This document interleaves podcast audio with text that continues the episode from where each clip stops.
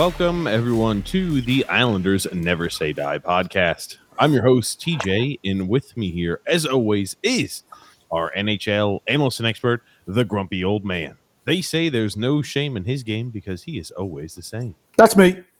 Grumpy, how you doing this fine Saturday evening? Oh, okay. How about you? Doing well. Your hair looks all cattywampus, Grump. No, actually, I put a little juice in it, but I didn't really comb down over here, so it's looking a little AJ Molesko like, shall we say? Oh, But I'm gonna battle through. See, I need a haircut actually. Yeah, it looks like shit, Grumpy. You better get you better get on it, Grumpy. My hair's not looking much better, but Excuse me. Do you look at your hair? You got the top of your hair flying off the top of the headphones. Good. It's today's episode is called the Bad Hair Day Podcast, ladies and gents. Uh, you know, all joking aside, welcome to the show. Uh, this is a twice a week Islanders podcast that happens every single Wednesday and Saturday at 8 p.m. Eastern Standard Time. So if you're new to the show, we invite you to stick around a while. We invite you to subscribe on YouTube, to like on Facebook, and to follow on Twitter. Um, also, if you're a returning guest, or even if you like the show, you're brand new and you like the show, a big way to let us know is by leaving a thumbs up too. Apparently, it helps the algorithm, um, and it gets the word out of the grumpy old man and TJ's word out there to more listeners. Apparently, it helps that algorithm. So make sure you leave a little thumbs up. Today's episode is going to be a drum roll. Blah, blah, blah, is going to be a call-in show, ladies and gentlemen. So we'll have that up and running. It'll be a call-in show. It could be fun there. Um, you know, the NHL season is right around the corner, and we'll we'll pose. We have two questions to ask and we'll pose to the to the listeners and, and the call and the people calling in on the show. And Grumpy's probably going to go ahead and get himself a little pen and paper that he'll go ahead and start working on. He could check I'm mark. not. I'm not doing that today. Did you keep looking at your hair, man? Yeah, uh, because actually, it's. I think Did it make you feel self conscious, Grumpy? no, because I knew it looked crappy, but actually, I think it's just a color thing with my blonde highlights. Oh, is that what it is, huh? Your Mhm. blonde highlights? Oh man, oh man. But um yes, for those of you who are new to the show, welcome, welcome. Also, one other housekeeping item. We also have another podcast that is an all sports podcast. We talk about anything sports related, NFL, and or NBA, MLB, college athletics, uh, NHL, uh, European football, World Cup coming around. We talk anything and everything sports on that show. It's called TJ and the Grumpy Old Man. You could find that in the link in the description below, or you can find it here as a featured page on our YouTube channel called TJ and the Grumpy Old Man. DJ the grumpy old man. There it is, TJ and the Grumpy Old Man. Well, Grump, let's get let's get off to I guess the the topics of conversation that I have for you, and we'll open up to to the listeners of the show. Right, we haven't had any preseason games since our last show. We'll have two before, at least two before next Wednesday. We play the Flyers back to back. Um, you know, you would expect us to start picking up our play a bit, but it looks like a few of those items that mm, I don't know, a week and a half, two weeks ago, I was kind of being, you know, maybe people would say a little above and uh, or, or over the top about about Zach Parise being on that first line with Matt Barzal, huh? And we're now going into our third preseason game, and in practice, it still seems like Zach Parise is going to be the first line left wing. Grumpy. Yeah, but even more distressing was they put Palmieri on the other side. Does that shock you? Ugh. I just that didn't really work before, did it? What were you expecting them to do? Blow up the franchise, start all over. That's what I was expecting. Okay, well, let, okay, well let's let, let's let's talk Just- about let's talk about this, all right? Because these are the lines that were thrown out there and rolled out here. Um, yep, Parise, Barzal, Palmieri. Ladies and gentlemen, that will be your opening line. That'll be your opening first line come starting or the uh, opening night. Sorry, this will be your start, your first line come opening night. Will be Parise, Barzal, and Palmieri. Um, honestly, I think they I- think why they did that is because of the power play groups.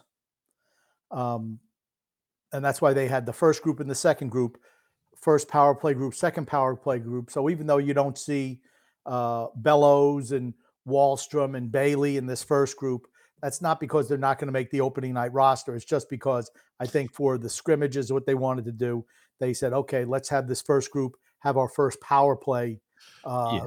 people in there as well. I think that's why that's why Holmstrom is still there. Yeah, I'm, I'm, I'm, not. Yeah, as I say, I'm, I'm all I'm talking about right now is that first line, Grumpy. We'll talk about other things later. Don't get, uh, yeah. For those of you saw Holmstrom there, oh man, they tried to jam him in on the first line for a few games, and now he's on the second line. No, no, no. Holmstrom's going to be in the A to start the season.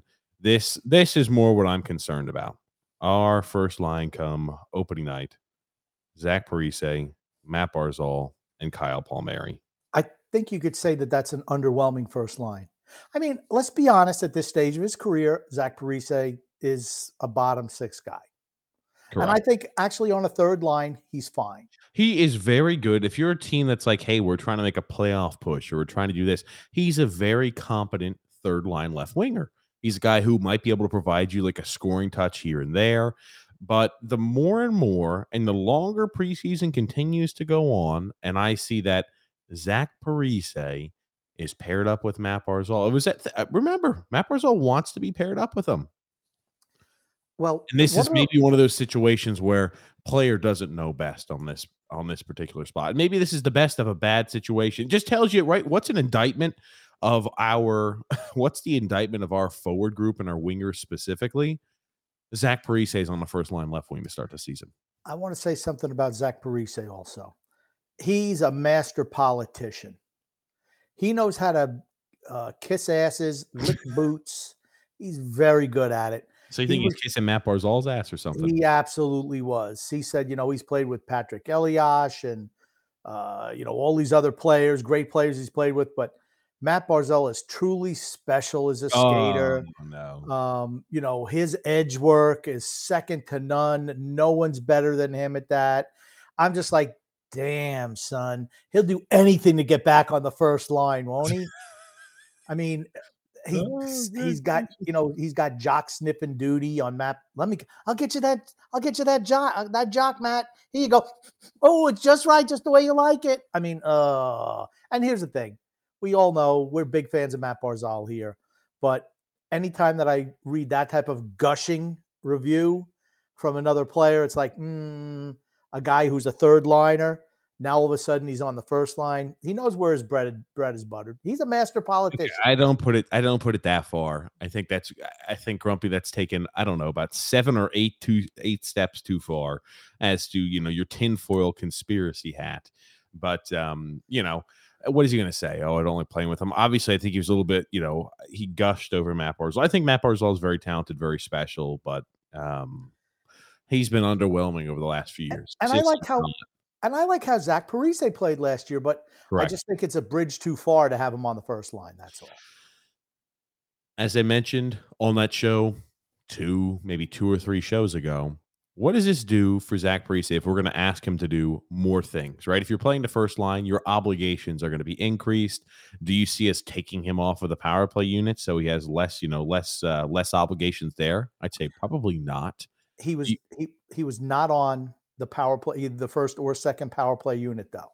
Did you see who was on that first or second power play unit? His name yeah, rhymes with his name. It was his, uh, his was, name is going to receive going to receive a, a, a um his number is going to be retired and put up in the bill in, in the rafters. Grumpy.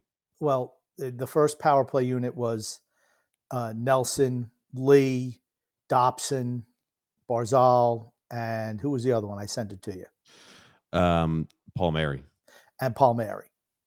Okay. I I'm not expecting much from that power play unit. I don't know. I just I'm the, just the items regarding the power play, right? It's early yet, but Barzal, Lee, Paul Palmieri, Dobson, Nelson, not infatuated with that. Um, and on the second line, I, you know, Holmstrom, or I'm sorry, Wahlstrom was the guy that they they rotated in Wahlstrom and and Bellows. So I'm like that. The way that struck me is hey, Oliver Wahlstrom, um, you know, you're a guy that we want to get you in there. We want to get you some time, but uh, maybe perhaps not because, right, you look at it, that second group, Salo. So, right, this this tells you Salo had a good start to that preseason. I would say it's pretty safe to assume Salo is going to be the number six defenseman, correct? Well, I would say that he's the leader in the clubhouse right now. Uh, we still have four more, yeah, yeah, we still have four more preseason games to go. So anything can happen, but I think right it's his job to lose right now. And yeah. going into the offseason, that's what we that's what we wanted. You and I. We said, you know, we'd love to see Salo with uh, you know, with Mayfield, and then potentially uh, to help Salo get acclimated to the NHL, maybe a, a veteran defenseman, not a Dennis Cholowski, or somebody like a Calvin DeHaan type, someone a veteran, not like I said, not some 24 year old who just can't hack it. But you know what? If uh, Robin Salo comes out and proves that he deserves to be out there on the ice with Scott Mayfield, we don't need that veteran. So hopefully that's the case. Josh Bailey is the issue, obviously, I still have there. So don't expect massive change regarding our ideology, regarding line combinations, regarding any of that stuff. I feel like we're still going to have those same pressure points and perhaps those same issues that we had um, under Barry regarding questionable decisions of who he rolls out there and what it looks like at the time of games. Josh Bailey on that power play once again. You know, when is enough enough with him on the power play? Jesus Christ, he doesn't shoot the puck. When's the last time he had a power play goal? I, I like I, I seriously I couldn't remember if he scored one last year, but it's like he goes double digit games every single time with um, in between power play goals. The guy just doesn't shoot the puck enough. We're putting him out there on the power play, and we wonder why our power play is anemic, one of the worst power play units out there. He goes double double digit games just scoring any goals, or even double digit games without shooting the puck. So, like I said, on a power play, you got to have guys who want to shoot the puck. He's not one of those guys. Hopefully, his thing, it's not going to change. And you ask when the next time he's going to score a power play goal, probably when he's playing NHL 25, because that's when his contract will be out and he'll be, you know, just playing on the, you know, it won't be him. He won't be playing him as himself. He'll be playing as somebody else. You know, if you played that game, I bet you Josh Bailey never scores a power play goal. Uh, I couldn't tell you. I'm not one of the guys who plays that game, but I would assume that he's probably not great. I mean, if his shootings are if his shooting stats are realistic, I would assume it's not great. Um, but it's it's a little worrisome. I, I like what I saw out of Zach Parise last year. Do I think that the 38 year old can now handle a more robust role in this offense, a more robust role for this team? Uh, no. Logic would say that the 38 year old who who had been with Minnesota who didn't really foot it there in the top top six role, who came to us and he found a fantastic niche as a bottom six guy.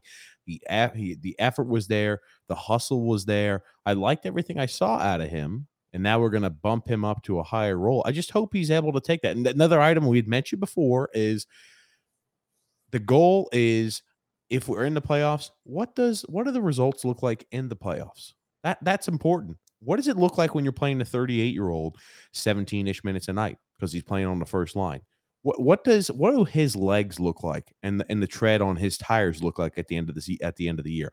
Oh well, TJ, then you could just go ahead and trade for a first line left winger and uh, bump Parise back down to the bottom six. Um, yeah. So we'll be headed into the postseason with a brand new line mate. Yet again, another brand new line mate for a franchise caliber center to go ahead and try to mesh with as we enter into it's just like that's why a lot of times when you bring in those pieces unless it's unless it's a guy like hey we brought in Connor McDavid we brought in Vladimir Teres we brought in somebody so unbelievably talented they usually go into a bottom six role because they don't want to mess up the chemistry that the top six has so I don't know. It's it's we're it's an odd situation, man. It's an odd situation. It's it's an indictment of the lack of talent we have at the winger spot. That's all Who, it is. But whose fault is that? Not the players' fault. List. You can go down the list. No, it's not the players' fault. It's a GM. I think I think mainly right. This is Lou Lamoriello's fault. Absolutely, he's done nothing to change the team in the five years he's been here. Nothing. Nothing. Except bringing a you know trade away first round draft picks for Ham and Eggers, and the one time he uses them, he's got Casper the friendly ghost, uh, and trying to jam him in the lineup as a no talent hack that he is. Yeah. Makes it makes you wonder. It makes you wonder of, hmm, how is this going to pan out? right? It wasn't we talked about how could the team improve? How can the team take meaningful steps forward? Young guys performing above what we had expected and players that, you know, we didn't that we had saw underwhelming performances from last year taking a step forward. Uh, do you expect much of a step forward from Zach Parise now that he's going to play on the first line? Nope. I, I wouldn't say that. I think, right, I think this is the first time we're putting along Matt Barzal's line, we're putting competent skaters with him. So I, will be interested to see how that works. But people were so hypercritical of, oh, Oliver Wahlstrom didn't work out with Matt Barzal when they had started together. Um, yeah. Could, do you know who his left wing was throughout that entire experiment? Yeah, Zach Parise. So you're complaining that, right? Oh, Oliver Wahlstrom and, and Matt Barzal didn't mesh well. The point total weren't there. The point totals weren't there. Yeah, his left wing and partner in crime, Zach Parise, was also there too. So I'm just, I'm like, uh, I don't know, man. I'm kind of if. Has Matt Barzal scored this off this off season, uh, this preseason? No, the answer is no. It's only two games in now. I know, but still, the answer is no. I just, uh, I don't know. I, I don't think I've ever gone into a season with just meh. I just feel like meh. Okay, there's what um, what what is there to be as an Islander fan? What, and this is a question for people who are going to do call in, who are going to call in today. What are you excited about this this for this well, no, no, no. You said what are you grumpy? You said originally. Do you want to do what are you excited about, or what are you most concerned about? Because grumpy, well, both. You, can, you, you told me both. what are you most concerned? Okay, so you want to do a three. You want to do three things. Just two. You want to say I, I, don't care about Zach Parise. You don't care about Zach. Par- you don't care that we're going to have 38 year old left winger as well, our first. Are you not worried about that? I want to know if people are fucking worried about that, Grumpy. You're not worried about that. the thing. That could be what are you concerned about? They could say Zach Parise on the first line. He doesn't deserve a question all to himself. Not at 38 years old, he doesn't. Oh, okay. Gotcha. That's fine. Then what, if you want to condense that, what are you what are you most concerned about? And what's the other thing you said, Grumpy? And the other ones, what are you most excited about coming into the season? And it might take you a while to think more. The latter may it be might. more thought provoking. You're going to have to be very. Um, I, I you're going to have to be in a situation where you're going to be pondering about that. Hopefully, for a second. I just can't remember the last time you go into a season where it's like, okay, we were terrible last year. Even in the dark times, we made changes. It's like no changes. Romanov was the one change, and he was abysmal his first game out. And like I said, it's early. Again, pump the brakes, but he needs to step up. He wasn't great last year, and hopefully he turns it around this year. I mean, you invested a first round draft pick in him, in essence, right? He's going to have to be a solid partner with Noah Dobson. If that doesn't work, we're in trouble. Yeah, I'm not worried about that. I know you mentioned that. Oh, he struggled so much in the first game. I'm not worried about that. It could be a concern, though. One game in the preseason, not for me. Brand new partner. I think that's going to sort itself out. I have no concerns with our defense and goaltending at all. My concerns line, or my concerns line up with the lack of winger depth the lack of top end talent on the wing and what type of implications that's going to have on the on the team and on the season. If we're rolling out a 38 year old at the first line left wing, how does this look later on down the road? Not just today, not just for the first 20 games or 30 games. How does that look later on down the road? How do those guys hold up? We're an older team. And what type of style we're going to be having, right? There's a lot of question marks around it. What I'm most excited about is what? What are you most excited about? I will ask. I will ask. What are you most excited about, DJ? Um, sh- to be honest with you, maybe Oliver Wahlstrom stepping into his own, or or, or young guys overperforming what we expect. Right, I'm not going to say I'm excited to see Aatu Räty maybe crack the lineup at the end of the year. Like, the, I, I really can't say I'm excited about much at this moment. And I don't know many other fans who are either. We have a new head coach. Maybe the maybe the uh, okay, here it is. We have a new head coach. Maybe we're going to be less structured defensively, more instinctual on the offensive side of the puck. And despite it not showing in results the first two preseason games, maybe we're going to be more enjoyable to watch because we're going to score more goals. Okay. The only question I have for that, uh, from my point of view, is you said more instinctual offensively. We don't have, we have one guy on the whole team who's an instinctive offensive player. No one else is an hmm. instinctive offensive player. Maybe you might want to say Parise 10 years ago was an instinctive uh, offensive player, but not anymore. Kyle Parise, uh, Kyle Palmieri's never been one of those. Bailey, Lee, Nelson, Wahlstrom, Bellows the fourth line or any of those guys, hey, these are guys who can really jump out offensively. None of them.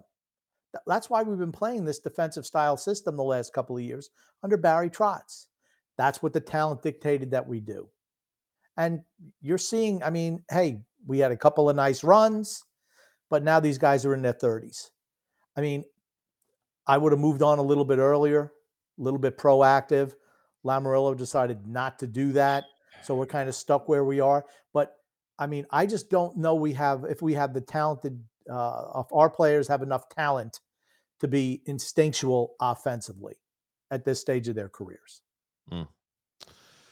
So let me ask you this: I've I've I've presented what I'm optimistic about. It took a while, right? But I- I Obviously, I, mean, we got a lot of dead air going on there. it's okay to have dead air, right? It's not an easy question. That's I mean, like we t- that's one of the tougher questions we get. What did we have? We didn't do anything this offseason. The piece we added was a defensive defenseman. I'm not sure. I'm saying, wow, I'm looking forward to more hardy, steadfast defense. I'm not saying that. You- I mean, so you know, what do, what do we have to be excited about? New coach, maybe a little bit new system, maybe more goals. That's that's. I mean, like right, you go one to the next to the next, but that's most what I'm excited about. Let me ask you this: What are you most concerned about, Grumpy? What are you most excited about? Um, my concerns are that we wasted another year of Matt Barzal's career before doing a revamp on the roster. That's my my biggest concern is he looks at this year. If it turns out poorly, once again, if it turns out poorly, does he say, I don't want to be here long term? I see how bad we are. We have nothing in the pipeline. Simon Holmstrom is in the pipeline. We have nothing in the pipeline. I don't want to be here. I want to be a winner. I mean, that is entirely possible. I know the girlfriend angle that you know they're trying to play up, Soon to be fiance, right, Grump? whatever. I don't care about that. But it's like I'm just kind of myself. mm, that's my concern. Is maybe we're so poor offensively that Matt Barzal says, "I don't want to be here." That's why you. That's why you should have been transitioning. You, you can move one or two guys off every year, and then you're fully transitioned. So your concern is you feel like Matt Barzal, if we have an unsuccessful year, will view this as another failed year of his career and therefore look to leave. That's that's a concern that you have. Yes, it. It still is, and That's I the biggest concern you have. yeah, I don't think we're making the playoffs. I I just don't. Um, I have a question for you. Is there any team going into the season that's more dependent on one player than we are on Matt Barzal going into this year? Well, no, we have such a we have such a, a great complement of players, Grump, No, I'm, I'm just where I'm- they I'm- all are able to feed off each other, and we don't rely on one player or one line to score goals because we relying on four hard lines working every single shift out there to provide scoring touch for us, and that's why we're successful in the postseason, Grump. We just have to get there. yeah, but that's the previous coach. So I mean, there has to be some type of subtle changes. Anders Lee said he expects things, you know, to be much different under uh, Lane Lambert, which makes me say, "Gosh, what did he think about Barry Trotz?"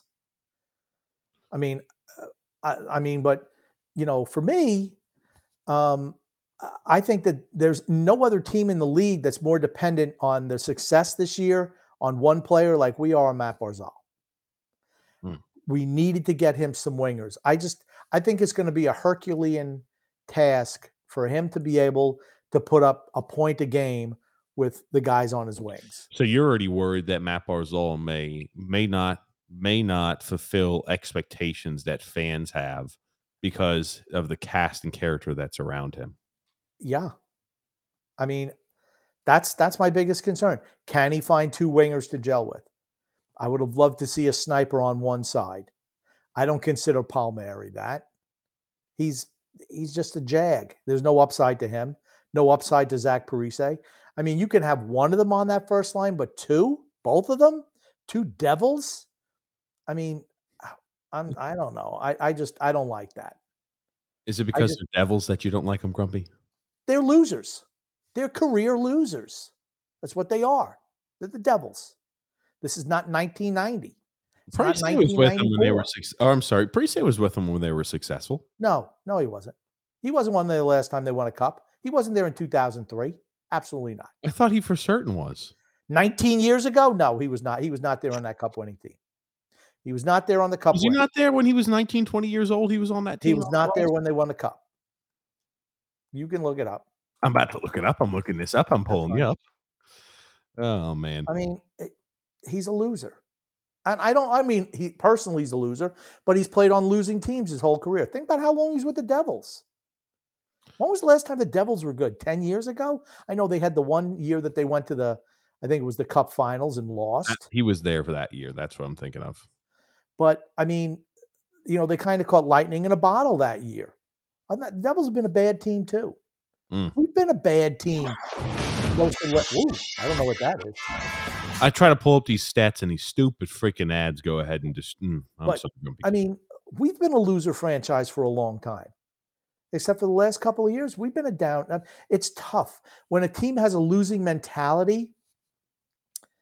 It's difficult to shake that. You know, if you go in, uh, I think we shake that effectively. I'll say like you have to change the culture. You can't bring in guys like Palmieri, JG Pageau, uh, Parise. These are all guys who came from losing programs. You, I'm gonna like the New York Yankees. There's something special when you put that uniform on. They're used to winning.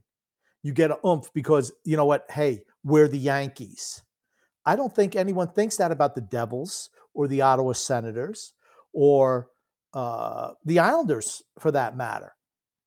I mean, uh, you know, if you like the Montreal Canadiens used to have that aura about them, Tampa Bay has that aura about them now. You go to Tampa, we expect bigger things. You play better. It's, it's just different. It's a different atmosphere. And I'm not trying to put the Islanders down. I'm really not. But sometimes you got to shake it up by bringing in some guys from other organizations. Sometimes it works, sometimes it doesn't. Look what the Devils did. They bring Dougie Hamilton in, right? Then they bring in Palat, overpaid for him this offseason, right? Yeah. Let's be honest, overpaid for him. I'd agree. But They're trying to bring that winning mentality in. You know, when you're getting guys from the Devils or from Minnesota, well, he came from Minnesota, but Minnesota wasn't good. Minnesota realized something, didn't they? Suter and Parise gone, all of a sudden, boom, they take off. Maybe those guys are part of the problem there. I Mhm. mean, it's just a mentality. Some teams have it, some teams don't. It takes a while to change. I, I don't think we have the loser mentality, but a lot of these core pieces have been part of teams that have been historically bad losers, right? There's no doubt about that. But I think I, I- don't think it's like once you're infected, it's like it's not like something that's going to stick with you forever and ever and ever and ever and ever. It's not like okay, and like when I have eczema, I'm going to have eczema for the rest of my life. It's like one of those items that could flare up. You can get rid of it, and then you could change it, and it's good. You just hope it doesn't leave any scars behind. Um, but you know what, what I'm thinking about this team. I, for right now, I think you know this is obviously a make or break year for them. I, I don't expect many positive things from them this year. I think the toughest ask for them, most optimistic I can be about this team is, hey, we make the playoffs. That's the most optimistic I could be about this team, to be quite frank. Okay. So, uh, I mean, maybe some fans are happy with that. Maybe fans are used to the team losing year after year after year. Say, hey, we got to the Eastern Conference Finals two years. That's a success. I mean, uh, maybe it's a, a success relative to what you had before, It but at the end of the day, you're talking about two years out of how many years of being bad? Many. I mean, uh, you know, you should want to you, you should want to strive for something better than that. You shouldn't. I mean, the fact that they uh, Lamoriello hasn't really changed the core of this team at all since he took over five years ago is distressing. We were horrible losers when he came in. It's only a coach, literally the coach that had turned that turned that team around. Team, And- the entire team was younger. They had bought in. They were all in the primes of their career, albeit their primes may not have been the same of other players' primes. But all everybody in the prime of their career bought in for a fantastic head coach. And they were at the tail end of their prime when he came in. They were all Really, 28, 29. I think 27, 28 years old is in your prime. It's the tail end. It's a tail end. Once you once you hit 30, your production drops off precipitously. It oh, does. Oh no, Grumpy. I don't like hearing that. But it's the truth. historically, just look at it. Look at any player, any regular player, just a regular guy. I'm not talking about the Lemieux, the Gretzky's, anybody like that. I'm talking about a regular player, which is what we are a team of A regular guy who's a career NHLer, a guy who's more of a journeyman at heart. You could say before this recent resurgence, this recent renaissance in Brock Nelson's game, if he didn't have a fantastic bloom under Barry Trotz, he would have been a guy that you could very easily have seen, be, seen being a journeyman NHLer. Yes. He was a guy who was wildly inconsistent. We had him here for forever and ever and ever. And it wasn't until he was like 27, 28 years old that he finally found consistency in his game. That doesn't happen. That's that's more of a rarity than not. And you see a lot of these guys just like, oh yeah, you know, we're here and uh you know, I could I Josh Bailey, he could very easily have been a career journeyman in the NHL. Isn't that what he is anyway? He's stuck with one team, so no. But like you could, I could have like the, it's not like the the guys on this team were guys where it's like, oh man, they're an integral part of the team. We can't afford to lose them. If that, if you know what I mean. But I kind of want to move to the positive, Grumpy. Okay. What do you what what are you optimistic about, or what are you most excited about that could go well this year? Oh, how exactly did you phrase it? Because I want to make sure when we have the callers on that I could speak it in an articulate manner, Grump. I don't know. I said it to you before and you didn't write it down. What am I supposed to do? What are you most excited about? Harry, What are you most excited about for this season? What are you, what are you most concerned about? What are you about? most excited about? And what are you most excited about? I'm excited for the fans because if we have a miserable year, they're going to be able to get tickets like five, six bucks a night to go see the Islanders play. And that's a bargain at any rate. Uh, okay. Is Make that sure that you seriously- is that seriously what you're excited about? Makes yes. Make sure that you eat before you go to the game, though. That's what I would do. I mean, I don't know. The Islanders put out, hey, there's going to be all these new culinary things that we have for the Islanders. culinary, culinary, grumpy, culinary things. culinary, culinary, whatever. They're having more food options in the stadium this year for the 50th anniversary. That's what you're pushing.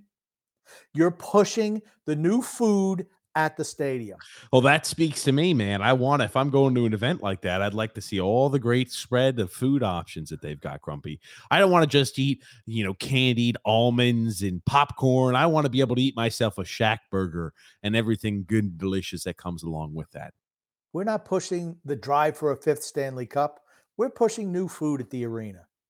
I, you know, I don't know. That's from the team website. That's to me, that, that's disappointing. Like last year was Coco the service dog. We see how that went. Team went in the tank. Now you don't even have a, living animal that you're promoting. What do you have? I think they've had another one. They just do one every year. I don't know, but we didn't see about him. Last year was Coco this, Coco that, Coco on the ice, Coco licking his nutsack, uh, Coco rescuing somebody at a fire. I don't know what Coco did.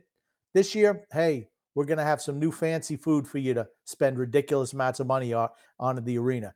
Tickets are going to be cheap, but you really got to pay out the nose to get those concessions. Dude, I was about to say you might as well. Well, you can't tailgate either, so I guess you have to sit quietly in your car. Maybe if it's a Friday, you can listen to the radio.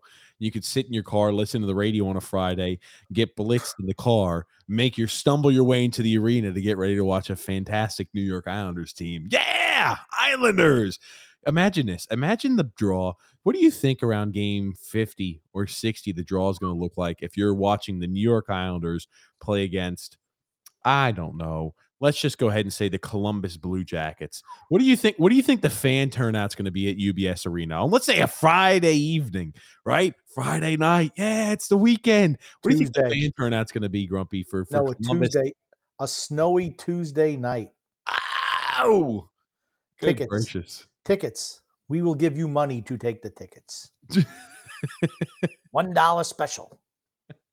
We're gonna waive all the fees for sec on the secondary market. Oh man, they can't do that. Uh, they can't do that, Grumpy. That's how those. That's how those companies make all their money. They're not going to waive any of that. yeah, stuff. I just yeah, I mean, there's not I there's nothing that really excites me. I think we're gonna have to be in the season before we find something exciting. Last year I was excited to see Noah Dobson, right? To see him play, to see Ilya Sorokin uh, you know, take off. That's what I was excited about last year, seeing how the young guys develop. This year, is there anything that says, ooh, yeah, we haven't seen this before. I'm excited to see how we develop, or I'm excited to see how we play. Real quick, I'm sorry. I know I don't usually, but I like this one. There's a few ones. Tommy B said the Islanders literally ran out of food last night for the event. Half the people were starving. So they had like it was a meet and greet with the players. You get some things signed by all the players. You go desk by desk. You get to meet them. And it's honestly, it seems like a really cool thing. Holy shit. Noah Dobson looks like a little boy still. He, you know what I mean? does. He's not like he's still not. Um, I know he's what is he? 22 years old now. He's still not a man, if you know what I mean. Yeah, he's a boy. He's a late developer. He's he is a late developer, but like they had they have my god they ran out of food, Grumpy. I, you cannot run out of food in an event like that. I don't care if you have to donate it to the freaking homeless. You you do it as a tax write off. You absolutely cannot run out of food when you have an event like that. 'Cause Lou what's Lamoriello. every- what are people going to remember at the meet and greet? They ran out of food. Do I have that's to get McDonald's before I They go this time? They're not going to say, "Hey, I got to see the arthritic hands of Zach Parise at 88 years old sign an autograph." No, no, I couldn't get myself a hamburger or a hot dog or Mm. an order of fries or a drink. Oh no, hey, we got a water fountain over there. You can drink out of that. How do you run out of food? It was only for season ticket holders. It was just for season ticket holders. You'd feel like they'd have, you know, ah, we have this many season ticket holders. Let's just crunch the math and numbers because we know exactly how many season ticket holders we have. We know exactly how many employees we'll have here. We we could pull it down to every single person that will be here. You can have. It's better to have too much food than not enough. Exactly. And I'm not saying that you have to have a gourmet meal for the people, even if it's just hamburgers and hot dogs or chicken fingers or whatever it is they sell there. I'd be down for some chicken fingers, man. I could go for some chicken fingers myself. Oh, buddy. Um, JK also, I'm sorry, I kind of went out of order because we're going to read the ad and we're going to open up the phone lines. But JK said the Islanders are promoting the drive for five, the five major food groups, Grumpy. That Okay. comment was fucking gold. And I'm like, I cannot wait to do that till later. Have to do that now. Jake, that is post of the night. I, I, anyone That's Trying in to get- for post of the night. I mean, absolutely, we should have something post of the night. We should absolutely have that. And I'm going to tell you because you know we have we have some really some creative people who listen to this podcast without a doubt. Yes. That's the best. That I, I it's you're going to have to go a long way to top that one. You- A long way, a long, long way. Oh my god. Oh man. Um, but let's let's let's get to today's ad read. And then we're gonna open up the phone lines because we have the questions of what are you most concerned about and what are you most excited about? Maybe another concern. Maybe another concern is if I go there and I don't eat before the game, are they going to have enough food for me? I'm going to say during the regular season at those prices, they're going to have plenty of food left. Well, with so few heads in the arena. How do you I'm do sure. that? How do you do that? How is it possible that an event like that you don't have enough food? Well, you know what it was? You remember how Lou Lamoriello kind of looks down on the plebeians, the people he owns. He that team. Remember how he looks down on the people? Well, he determined to go ahead and single-handedly be a proponent trying to fight obesity. So he said, "What we're going to do is we're going to look at what a normal food size is for for an, an adult average American individual, and we're going to go ahead and cut that in half. You're going to only eat half your meal tonight, so you can go ahead and fight obesity. That's what he's working towards, Grump. I- An altruistic venture of Lou Lamoriello. It's like going to McDonald's and they say we're out of hamburgers. What? or the freaking ice cream machine's broken. That shit always used to piss no, me off. no. Well, it's like going to Carvel and they say we're out of ice cream. It, uh, what? That's what you sell. I mean, oh my god. You know what? It's like going to the Islanders and saying, you know, hey, we're trying to sell hockey, and then they put the team that we have on the ice. I was about say it's like saying we want to win Stanley Cups and like we need to improve on the offseason, and all we do is add Alexander won't- Romanov for the 13th overall pick. And we roll out John Sim and Marius Tchaikovsky. Oh God. Okay, let's get to this ad read. Today's podcast is brought to you by DraftKings. Hockey fans, it's finally time to hit the ice again. And thanks to DraftKings Sportsbook, an official sports betting partner of the NHL, you're in for a season of a lifetime. New customers can bet just $5 on any team and get $200 in free bets if they win. Again, so like if you're if you're watching the New York Islanders, right, you could very easily say, ah, you know, maybe they're not going to win a few of those really tough games they got at the beginning, but hey, maybe they'll surprise. Um, and if that wasn't enough excitement, uh, you can turn small bets into even bigger payouts with same game parlays. Combine multiple bets um, just like which team will win, how many goals will be scored, and um, and more. And your shot, and you'll have a shot for an even bigger payout. DraftKings is safe, secure, and reliable, and you can deposit and withdraw your cash whenever you want. Download the DraftKings Sportsbook app now and use the promo code THPN and bet $5 on any NHL team to win their game and get $200 in free bets if they do. Again, that's promo code THPN at DraftKings Sportsbook, an official sports betting partner of the NHL. Minimum age and eligibility restrictions apply. See the show notes in the description for additional details. Impressive. Most impressive. I was about to say, Grumpy, I'm already in mid season ad reading form. Well, they probably haven't changed that one in a while. That was brand new. Oh, wow. Look at that. Oh, yeah, TJ, Grumpy. Hooked on phonics. I was hammering the hooked on phonics this this last weekend. What about Yeah. do we have another ad to talk about? No, just that one. Oh. We don't care about Raycon was only for a month, and they were going to determine whether they wanted to continue or extend it. Oh, okay. Well, hey, Raycon, you better do your best. Yeah. oh man, oh man. I have no idea if they were actually supposed to send you something like that, like headphones, but I, I, I don't know. Anyway, I'll talk to you about it later after. But um, yes, let's start getting into a few a few uh, comments, Grumpy. We've also opened up the phone lines. You can call in. It's in the top left hand portion of the screen.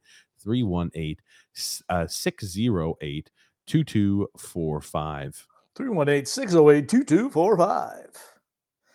Too bad it's not like a cool number, you know, that you remember like 8675 309 8675. You know, you ever you ever listen to that song, Jenny? No, I've listened to the song. I've heard it. Yeah, yeah. yeah. Never hold on. I, hold on. I think I've heard. I think I've heard that song. It's been a you long think time. you've heard it? It's been a long time, Grumpy. Ah, you know, and the whole thing is Jenny. Somebody just wrote her name on the wall, like you know, when you're in high school, it's like, yeah, we hate this girl. Let's put her name for a good Call time. her for a good time. Yeah, there you go. I mean, it's not like, hey, you know, we like Jenny. You know, Jenny's cool. Let's put her name on the wall. No, that's not the way it works. Hey, D Cut, you're live here with us this He evening. cut. I want to ask you, what are you most concerned about and most excited about heading into this season? Well, first off, uh, TJ, you might, might want to uh, cover your ears. Shout out to Isles Misery, Ray, Oh! all the boys, Brian Pausa, Scala, Frankie Kaplan. You know, we always support you guys. So uh, definitely a big shout out to the boys. Absolutely. What Thank am you. I most excited about? I'm most excited about the chicken and waffles added to the menu. That's basically the only thing I'm excited about.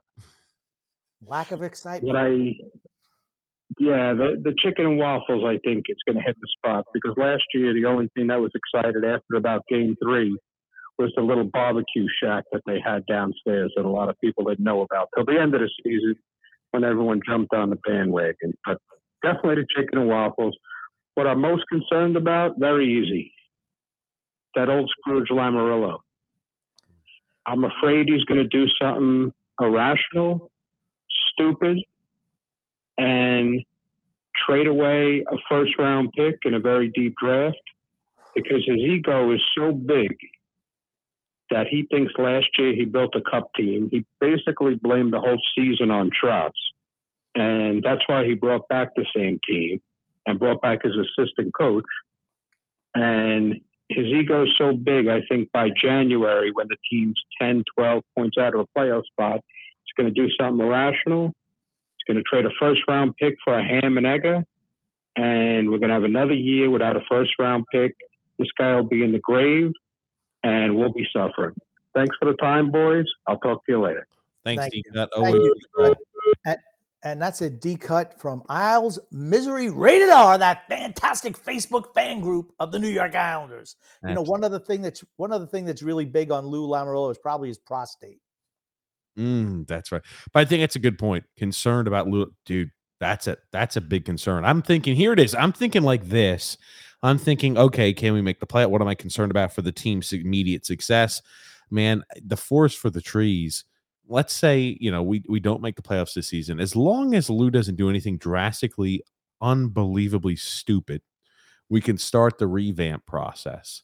Could you imagine he gets his grubby little fingers oh, on the thought that oh, we're getting off to a little bit of a rocky start, but I know this team is good enough to win a cup. I saw them go to two Eastern Conference finals. We just need uh enter enter generic NHLer here in order to turn us around this season. And he goes ahead and makes a freaking astronomical pay. He pays way too much freaking for an average NHLer. And we're left not making the playoffs or being a first round exit and giving up another first round pick in this year's draft upcoming. For me, I don't see him doing that until the deadline. I don't see he's never proactive on anything. Maybe this So- will be the one year he is. Yeah, he, but he's never proactive on anything. I can't see him doing that. Um, does anyone really think we're going to beat Florida on opening night? I I think we're going to get annihilated by them. If Florida's sleeping, maybe. Maybe if they're wiped out by the hurricane, that's about it. Oh, good gracious. I yeah. I'm not sure. I, I it's I'll be interested to see kind of how we look preseason games aside. Right? Knowing that we said got to take all these preseason games with a game or with a grain of salt. But what do we actually look like when when the puck is dropped? What do we actually look like? Right. And that's that's what I've been disappointed in. Not results. I don't care about results. I don't care about oh, guy missed an empty net or a wide open shot. No. How do we look out there on the ice? We looked, I mean, outclassed against the against the Rangers, and really not much better against the Devils. That's concern. Let me tell you something about the Flyers. I know we play them twice a row. Everyone knows my hatred of the Philadelphia Flyers. They're going to be, and I'm not saying they're going to make playoffs they're going to be a better team in the short run under John Tortorella for certain. They will definitely have more discipline. How quick um how quick do you think they're going to have that turnaround grump? But hey, you- uh, we got somebody live. Who you, well, you're live here with teaching the grumpy old man. Who do we have calling in? Hey, it's Doug. How you doing, guys? Hey, Doug, how are you? Hopefully, we're Good, good. hopefully Well, you've I- got a cheery disposition about the fantastic season the Islanders are about to have. I do. I'm so excited this year to watch fast, exciting, super young hockey. That's because I live in Connecticut and I'm going to go see the Bridgeport Islanders play. I'm going to see Raty and Dufour and Grumpy's favorite Timon Holmstrom. At least I'll get to go see some fast, young talent and not slow, old hockey. Oh God! That was it, guys. Just a quickie. Thank you so much, Doug. Thank you you, so much. I'll see you guys later. Thank you. Bye. What do you think about that, TJ? Um, I Doug's guess that's one watch at it. Seen- to watch the Bridgeport Islanders play, and uh, I I've seen Bridgeport and uh Raty was worth looking at. Salo Mm. probably won't be there. MacLean was worth looking at. You know who wasn't? Simon Holmstrom was it? Maybe Dufour will be. He needs to improve his skating, but I mean, wouldn't it be great if William Dufour could step up and show something? Mm. Because he's got. I mean, honestly, he has just about everything else to be a really uh, to be successful in the NHL. Just needs to work on that skating. I mean, see, so for me, I'm not expecting a whole lot this from, year from him skating wise, but next year I want him to take have another gear because I mean I think he's going to learn what he needs to do and hopefully he works on it in the off season. yeah, he'll learn. He'll pick up another gear, and then he'll still be maybe an average AHL skater. maybe he can get maybe he can get into second gear from the first without grinding. You know, it's like, it's like he's driving a freaking rusted out freaking Chevy pickup from like the freaking 50s and it hasn't been worked on a lot. And as he's shifting, it's just you get stuck in all the and just ugh, yeah, no. I tell you, I tell you, Grumpy. I cause for But I mean, honestly, there's nothing wrong with that. I mean, seeing some younger players. I mean, I hope springs eternal, right? And as an Islander fan, that's what you've been looking for the last two decades. Hey, who are the next young draft picks going to come up before they fail on the NHL level? we're back to that again, huh? Almost. Very Oh, close. Everything's cyclical. At least we did have a little bit of a time period where we had a little bit of a renaissance, isn't that right? A little little excitement. Three years. Dude, you know what? Those three years are the best three years I've ever had an Islander fan in my entire life. Not me. Not me. Yeah. Not everybody's as fortunate as the grumpy old man and all the older Islander fan base. We aren't. Yeah, that's So, true. Um, The worst thing would be like if you were born like in 19, mm, I'm going to say, let's say 1975. mm, you, You, don't remember anything. So if you're like between 45 and, you know, 47 years old, you've never seen anything good. Maybe 93. That was it. Oh God. Um, got a few here. Uh, State of Survival says, "What's your take on Matthew Barzal's comments? Is he staying?"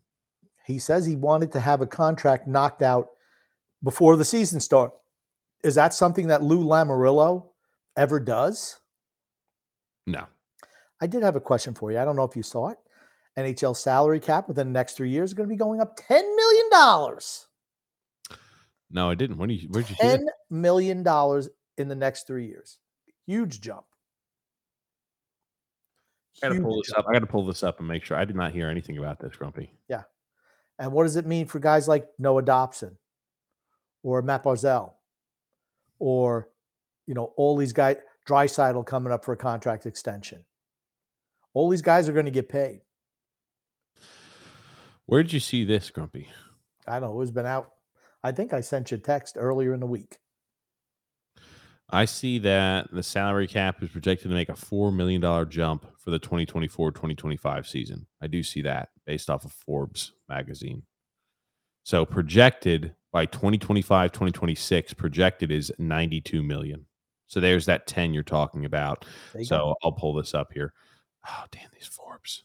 Um, yeah. What and people play that. Hey, hey, hey, hey! You freaking! I want it. You know what? I want to start getting. I want to start people going on the apology tour right now. Specifically, people like Phil's facts. People who tried to demean the fact that I said Noah Dobson could be in a spot making ten million dollars a year, salary cap, ten million increase. I even played it out. We said play it through. Look at this shit. Here it is. Forbes magazine projects projected right here 92 million for the 2025-2026 season 92 And that's what I said when you said, no way that Dobson's ever going to get 10 million. And I don't know if Noah Dobson's going to get 10 million.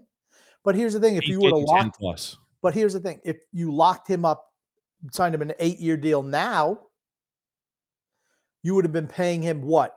Six, six and a half? Six and a half? I guarantee you he makes more than six and a half when his contract comes up in three years when you're going to see the salary cap go up to 92 million. Guaranteed. Mm, I'm not saying it's going to be 10, but even let's say it's nine and a half, nine, because of the way that the cap is and he produces. Then you made a mistake. he's putting up fucking 50 points his first his first, you know as he's coming in he put up 50 points this year on an on a team that's just offensively bereft of the- I about to say the uh, bereft of scoring the puck. He puts up 50 points as a defenseman who skates well and is big. He is gonna get himself a $10 million contract when this freaking bridge deal expires. Oh, well, isn't that a good problem to have? That he'll get no, it's called stupid, dumb, freaking financial planning. Christ Not- almighty. It's called not being proactive. Every team locks up their young players now. Every single team except Lou Lamoriello. That's why he winds up paying through the nose at the end and has always had in his career protracted holdouts. Mm. Because he's not smart enough to think ahead, to be proactive. And not like I said, you could have, don't tell me, you could have easily locked him up for eight years at six and a half per. Easily. Easily for Noah Dobson coming off of last year. Think about how much money you're going to save in the long run, six and a half, when instead of having his cap up be nine and a half. That's how you wind up making dumb decisions because you wait till a guy comes to be a free agent at 30 years old and then you sign him to ridiculous long term deals. Anders Lee, right? Mm. Even even the little ones, JG Pageau, Kyle uh, Palmieri, Matt Martin, Casey Cizikas, all that stuff adds up. The one million here, one million here, two million here. Signing guys who are in their 30s to five and six year deals. It's just asinine. Everything that fails from here on out, hey, we were on Trotz last year. Everything from here on out is on Lou Lamoriello, not Lane Lambert, Lou Lamoriello. Somebody in the Athletic made an interesting, they tried to compare where the Islanders are from this year to last year, and it says, you know, going from Barry Trotz to Lane Lambert is like just buying another house on the same block. It's not Mm. going to change much. I mean, I, uh, what can we expect? I see. That's always that's uh, honestly my seriously my biggest concern. Uh, Matt Barzal is one, but it's like, how much can we improve under Lane Lambert with this group of players? That's to me, that's a big concern. I mean, I thought that Barry Trotz did as good as he could, that anyone could have done, got the most out of that team. We just weren't talented enough to win the Stanley Cup. Period. End of sentence, end of story. But do you think Lane Lambert's going to get more offensively out of these players at, you know, in their early 30s? to maybe a little bit, maybe a little bit. I don't Not see a it. I just don't I just don't see it. That's disgusting. It's it's it's disgusting seeing this and seeing how poor we have managed the younger players. We could have locked him up to a freaking long term deal. Matt Barzal should already be locked up. He should already be locked up. Matt Barzal. I see that and I say, yeah. I know that we just saw recent signings of guys like who who just had signed recent. Was it was it MacKinnon who just signed recently to that big deal? MacKinnon 12 and a half, I think. 12 I'd say, well, MacKinnon just had MacKinnon had an unfortunate circumstance where he didn't know that the projections were coming out later on to see exactly what what payouts look like. My God, Is there any way that Matt Barzal doesn't go for $10 million a year? I'd say it's a uh, like we had talked about it nine, but now you're like, okay, once you see that, I, if I'm his agent, I'm saying, hey, we want we're looking for ten. Simple, simple. Who? Hey, this is TJ and the Grumpy Old Man. Who do we have calling in? Call from Brian P. Brian P. set. Press Hey, Brian P, you're live here. Hey, what's going on, fellas? Not much, not much here, Brian P. I, I screwed the pooch on you. I, I just went ahead and launched it right Yeah, on the show. How are you? good, good. oh man, well, oh man. You, get- you get a good question about what we were excited about going into the season. Mhm. So it's it's it's hard, man. There's not much to be excited about. You want to be a team like that's a contender, maybe that adds things, or a young team that's on the rise, and you want to look at some new kids. We're none of that. We're Mhm. just the same old boring roster that doesn't score enough goals. We're going to try to just hang on for 3 2, 2 1 victories all year, and it's not going to work. Lou has to uh, go, please. He does. What are you concerned about, Brian?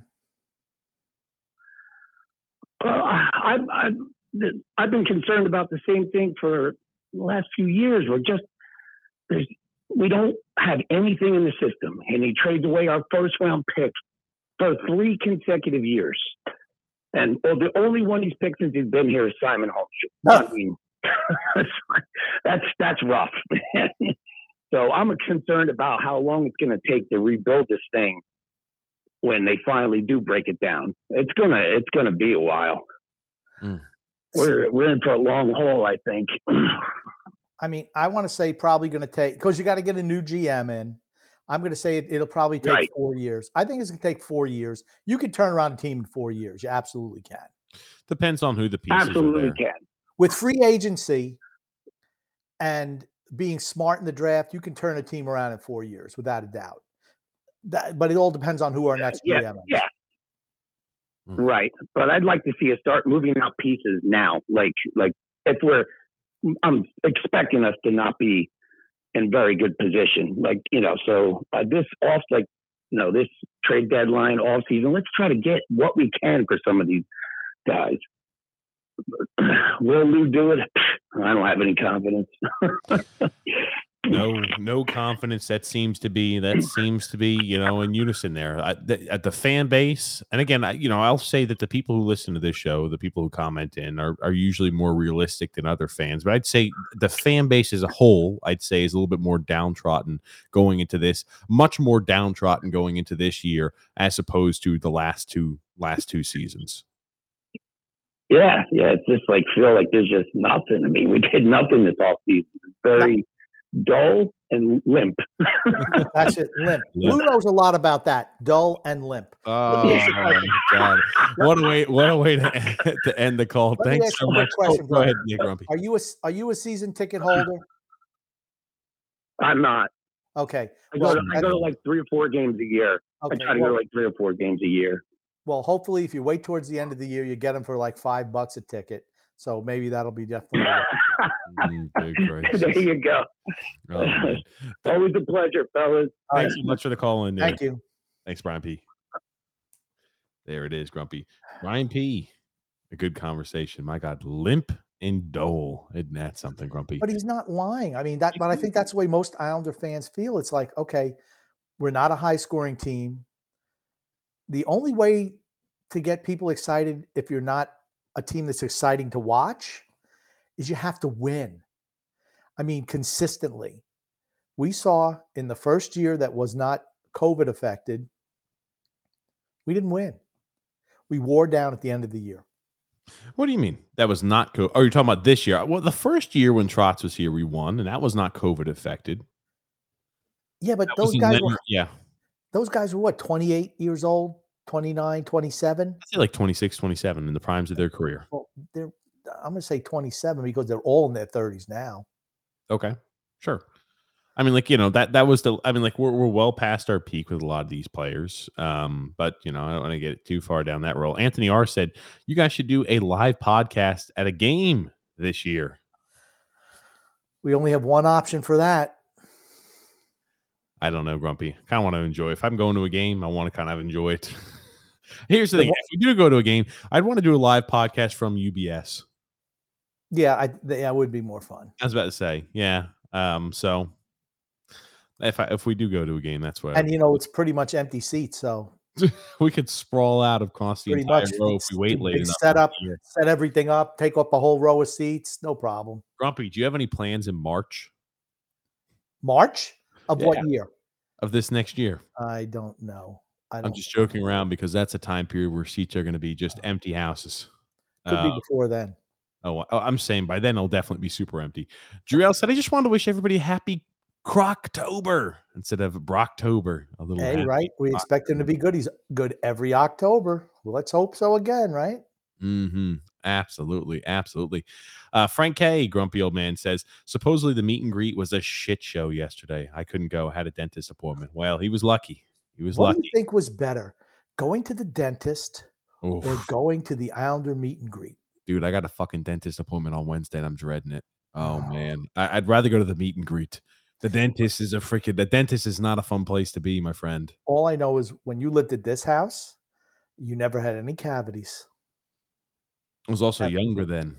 The older you get, the Well, yeah, that's right. You should. His thing, you should be a little bit smarter as you get older uh, about dental hygiene. You should never get a cavity when you're an adult. Mm.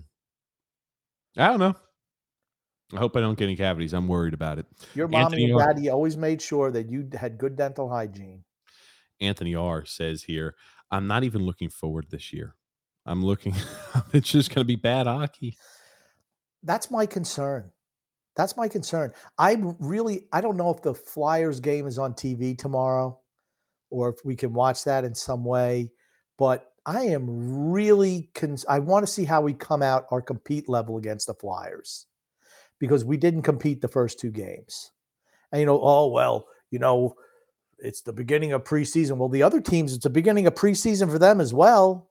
They seem to be able to skate uh, circles around us. Actually, When people talk about, oh, the preseason doesn't matter. Yeah, the preseason, it doesn't matter wins or losses. What matters about the preseason is what you see on the ice, line combinations, what you what you're going to expect from the team. This is the team Structure. that should be playing with a with a fucking chip on their shoulder. They've told us that all off season long. If you're playing with a chip on your shoulder, you're like, God, I'm, yes, man, that's what I'm talking about. I'm in a spring game, or I'm here. Yes, preseason's back. That's what fucking playing with a chip on your shoulder is. Not like uh, we're not skating hard, we're not doing this, we're doing that, uh, kind of going through the motions. That's not, that's not playing with a fucking chip on your shoulder. I'm going to tell you what, I watched a little bit of the Seattle Kraken Vancouver Canuck preseason game Uh huh. uh, yesterday. You want to looked really good? Who's that? Matthew Beniers. Oh man, he's fantastic. He is He's fantastic. really good. That that Seattle team, you think about it, right? And you have the guy here, Ugh. Shane Wright, who slipped all the way to him at four, I think. And again, the guy was like, "Hey, you're going to be you know, the number one pick for years and years. Pain for Shane. Endure the pain, so you get Shane Wright on your team. All of these he slips all the way to four. But the Beniers kid was He's really freaking good. He's phenomenal, man. Really good. They looked. They too. looked. They had team. Again, I They're going to be better than us before we re- revamp our team. team speed. Team speed. It's so important in the NHL today, particularly the way the game is played. So important to have team speed. We look like slugs out there compared to other teams. I'm just like, look at all these teams skate. I'm like, uh, do you know how good you have to be, talent wise and dedic- uh, um, uh, not dedication, but like, um, gosh, what the heck's the word? discipline wise you have to be to compete with a team that can skate rings around you it's so difficult i mean uh, that kid was phenomenal yesterday he Mm. can really move that's what we need we need more team speed Frank K said, "Don't worry about your hair, Grumpy. He's going to lend you some of his. He's Thanks, got plenty. He got plenty to go." Um, frank could, frank could just get like a little trim uh, just take a couple of inches off that'd be enough to cover me uh, Joseph C says, um, "Think there'll be an interest. There'll be any intriguing guys who end up getting cut before the postseason is over, Grumpy." Well, um, Gal- Alexander Galchenyuk was cut loose from his PTO. Now, here you want to hear a bad take, one that certainly did not age well. When we first started this show, oh, many years ago, You always wanted Galchenyuk. I wanted Galchenyuk. Galchenyuk, and I was wanted to move Brock Nelson to get Galchenyuk. What a bad freaking decision that would have been. That didn't age well. Yeah, I thought I thought a change of scenery would have done him. And he remember he's he had a couple of good years early on, and Brock Nelson was just a freaking stick in the mud. He was totally underachieving. this is prior to this was prior to Yes. to Barry Trotz. This was uh under under Doug Weight. Yes. So this is Brock Nelson under Doug Weight we're talking about here. Michael M says, That's crazy. You literally didn't add anybody. Who would want to see them? Talking about the meet and greet. He says, I need to see Josh Bailey for the 50th time. I figured you'd get a kick out of that. Who doesn't want to see the old cast and crew together, the Josh Well, Baileys? I think the last time they had one of these meet and greets was 2019. So you get to meet Zach Parise, who you've never seen before, Noah Dobson. Noah Dobson. Oh, Noah Dobson might have been there in 2019. Sure, he would Okay. have been. okay, gotcha. So he Sure would okay. But it would have been uh, who? Romanov, Romanov. Yeah, Romanov. Parise, and then Palmieri. Palmieri. So there's three guys in three years. Three guys in three years. You only have three new guys, and maybe Casper was Sorokin. there. Sorokin was new. Sorokin had probably never been there There too you for the for the meet and So greet. there you go. But think about it. Holmstrom was probably there because it was his first year after getting drafted. So he probably uh, would have been there. But other than that, just three guys, four guys on the whole team. Who doesn't love that though, Grumpy? Who doesn't love it? You get to meet all the new. You get to. You get, it's like getting reacquainted with your pals and friends, is all it is, because You they're all so similar. But- Hey, Drew L, you're here live with TJ and the Grumpy Old Man. What are you excited about? What are you concerned about heading into this season? Um, that's a tough question. I mean, there's obviously a lot to be concerned about. Um, the young guys not getting the opportunity, Lane Lambert possibly being an inept coach, lose decision making. Um, I guess if I had to lean towards one, I just, you know, when it's hard because I don't, I don't really trust in Lou, and I think by the way the owner said it, I'm starting to kind of believe that he does believe in Lou, and it's concerning just because of the lack of moves he's made in the poor salary cap management more so. So, so you're more worried uh, than just trying to pinpoint. What do you, there's a lot of things of concern about, but what's number one concern for you? Barzal, I want him to stay. Okay, Barzal possibly on the move. Yeah, and I guess just mainly when possibly if we become so bad, which by the way, that's exactly what I hope. I hope we were so bad this year that both Lou, like the whole Lou regime is gone. I think at this point he's served his time, but I don't know if he said this grumpy, but he can't do it anymore. Just can't do it. He's 80. I feel like if, and yeah, he's 80. And, you know, the thing was that if Lou really could have done something in this free agency, even if we struck out on Gaudreau, I just think that Ilya Mikheyev guy was such a good transaction. Would have been just such a fantastic transaction for us because he had like 70 point upside. I could see it in the guy. He's got blazing speed. He's 6'4 and he's 220. Like he's basically Anders Lee, but quicker. So that's what I saw. But I guess my overall thoughts on this year is just to really stake it up. Like I want to be in a way like a bottom five team because guys like Bedard and Ilya Meet or um, sorry, Matvey Michkov are in this draft, and both of those I heard is really like generational type of prospects, like guys that never come around like that often. So Mm. I hope that we suck so bad that Lou gets fired by the owners. New GM comes in, Barzal gets locked up, and you got Bedard or Michkov coming in the system. So, I guess I guess you're That's where I'm positive. kind of leaning. You're positive. You're looking forward to is an early draft pick. Is that correct? For based off of that take. Yeah, mhm. okay. I think if we get like pick, I don't think if we get like a top ten pick this year, I think we could be stuck in purgatory for a while, and that's my biggest concern, more Mm. so if anything. But yeah, for I guess that's it. So Well, thanks, thank you, Drew, for calling in there. But I mean, yeah, it's it's not a lot to be excited about right now, and you know, it's I, I don't want to just like chalk it up to gallows humor. I think it's you know, it's realistically where there's not much to be excited about. Okay, I just want to say something. When you're, can you put that salary cap information back up there for a second? Uh, yeah, of course, I just took it down, but yes, give me a second here, Grumpy. Um, yes, I'll pull that up. Talk about it though. Okay, What did you want to mention? when your GM, when his age is more than the salary cap, it's time to get a new GM. Oh, how old is he now? By the way, I don't give a shit. He's close enough where that joke works, to be honest with you. he's I know he's he's probably about 82 and a half. Y- y- So he- he'll be- 80. I think he's 80, 80. He'll be 81 maybe this year. When your GM, his age, when he's older than the amount of the salary cap, it's time to move on from him. Christ Almighty, these freaking ads on Forbes magazine. I apologize, but yeah, I, I was about to say, you know, he's he's he's just the age. You can take it down. I just wanted to show that. I just I thought that was cute. I thought it was pithy. piffy, and it, uh, my, my side But feels here's the thing, if- ads. If you're at a point in December where you're realistically out of it, like we were last year, uh, you know, oh well, if we did this, we went on a 40 game winning streak, we'd be in contention for a playoff spot. Do you remember that every fucking week I'd be like, "Hey, guys, what does how, you know what what do we need to do in order to to end up? You know, what do, God we would do next game's a must win. How many wins do we need to have out of this clump of four games? The whole thing is oh shit! you want to start moving your Mayfields, your Yes. Varlamovs, yes, your whoever else you could maybe a JP Parise, uh, JP, JG Parise. you're really going back in the day, Grumpy. Yeah. maybe a JG Pageau, guys who have some value. You maybe want to move them for first round picks, or you know maybe a first and a second for a Mayfield, a, a first for Varlamov, maybe a first for Pageau. This way you're kind of reloading. It's like, okay, we realize this group is finished, but now we have ammunition to go into the draft and get a bunch of high end talent. That'll reinvigorate the fan base without a hmm. doubt. We had some comments here. Status Survival said, I told you um, I would want, I would put Parise and Palmieri on the first line last year when they rolled that line out. It looked good with really good chemistry. And I think that that's Lambert's idea, but Trotz just shut it down. Okay, we're gonna find out. Yeah. J- uh, JK says, per Andrew Gross, uh, William Dufour is a big guy.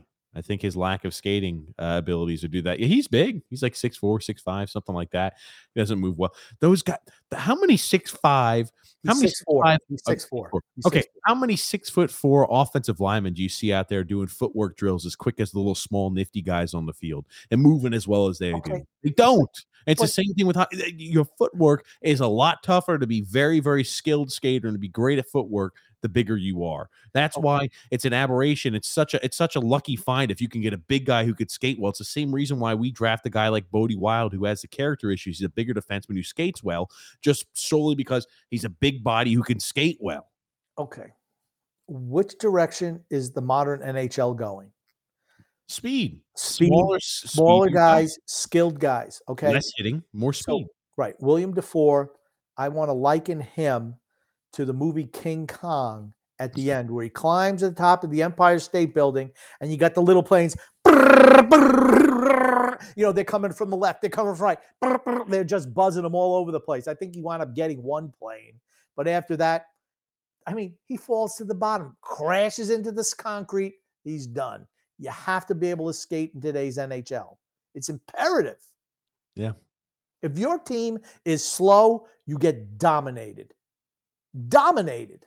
So this this is not the King Kong when he's out on his own island dominating everything. So that was a Q. He was in the QMJHL. He was dominating everybody, scoring goals. And maybe he'll do a little bit of that in the AHL That's too. right. They they took him off of Skull Island. They brought him into New York City, put him on top of uh, UBS Arena, UBS USB. UBS Arena. I got it right for the first time ever, and then I questioned myself. You always do that. God, it's UBS, Grump. Come on. UB, they got him. They bring him. in- They put him on top of UBS Arena, and then they have a whole bunch of guys shooting at him uh, from the parking lot. Well, not even the parking lot. So you know, just little gliders, drones coming by, brrr, peppering him with shots, and he's going to Oh, fall man. down, and that'll be the end.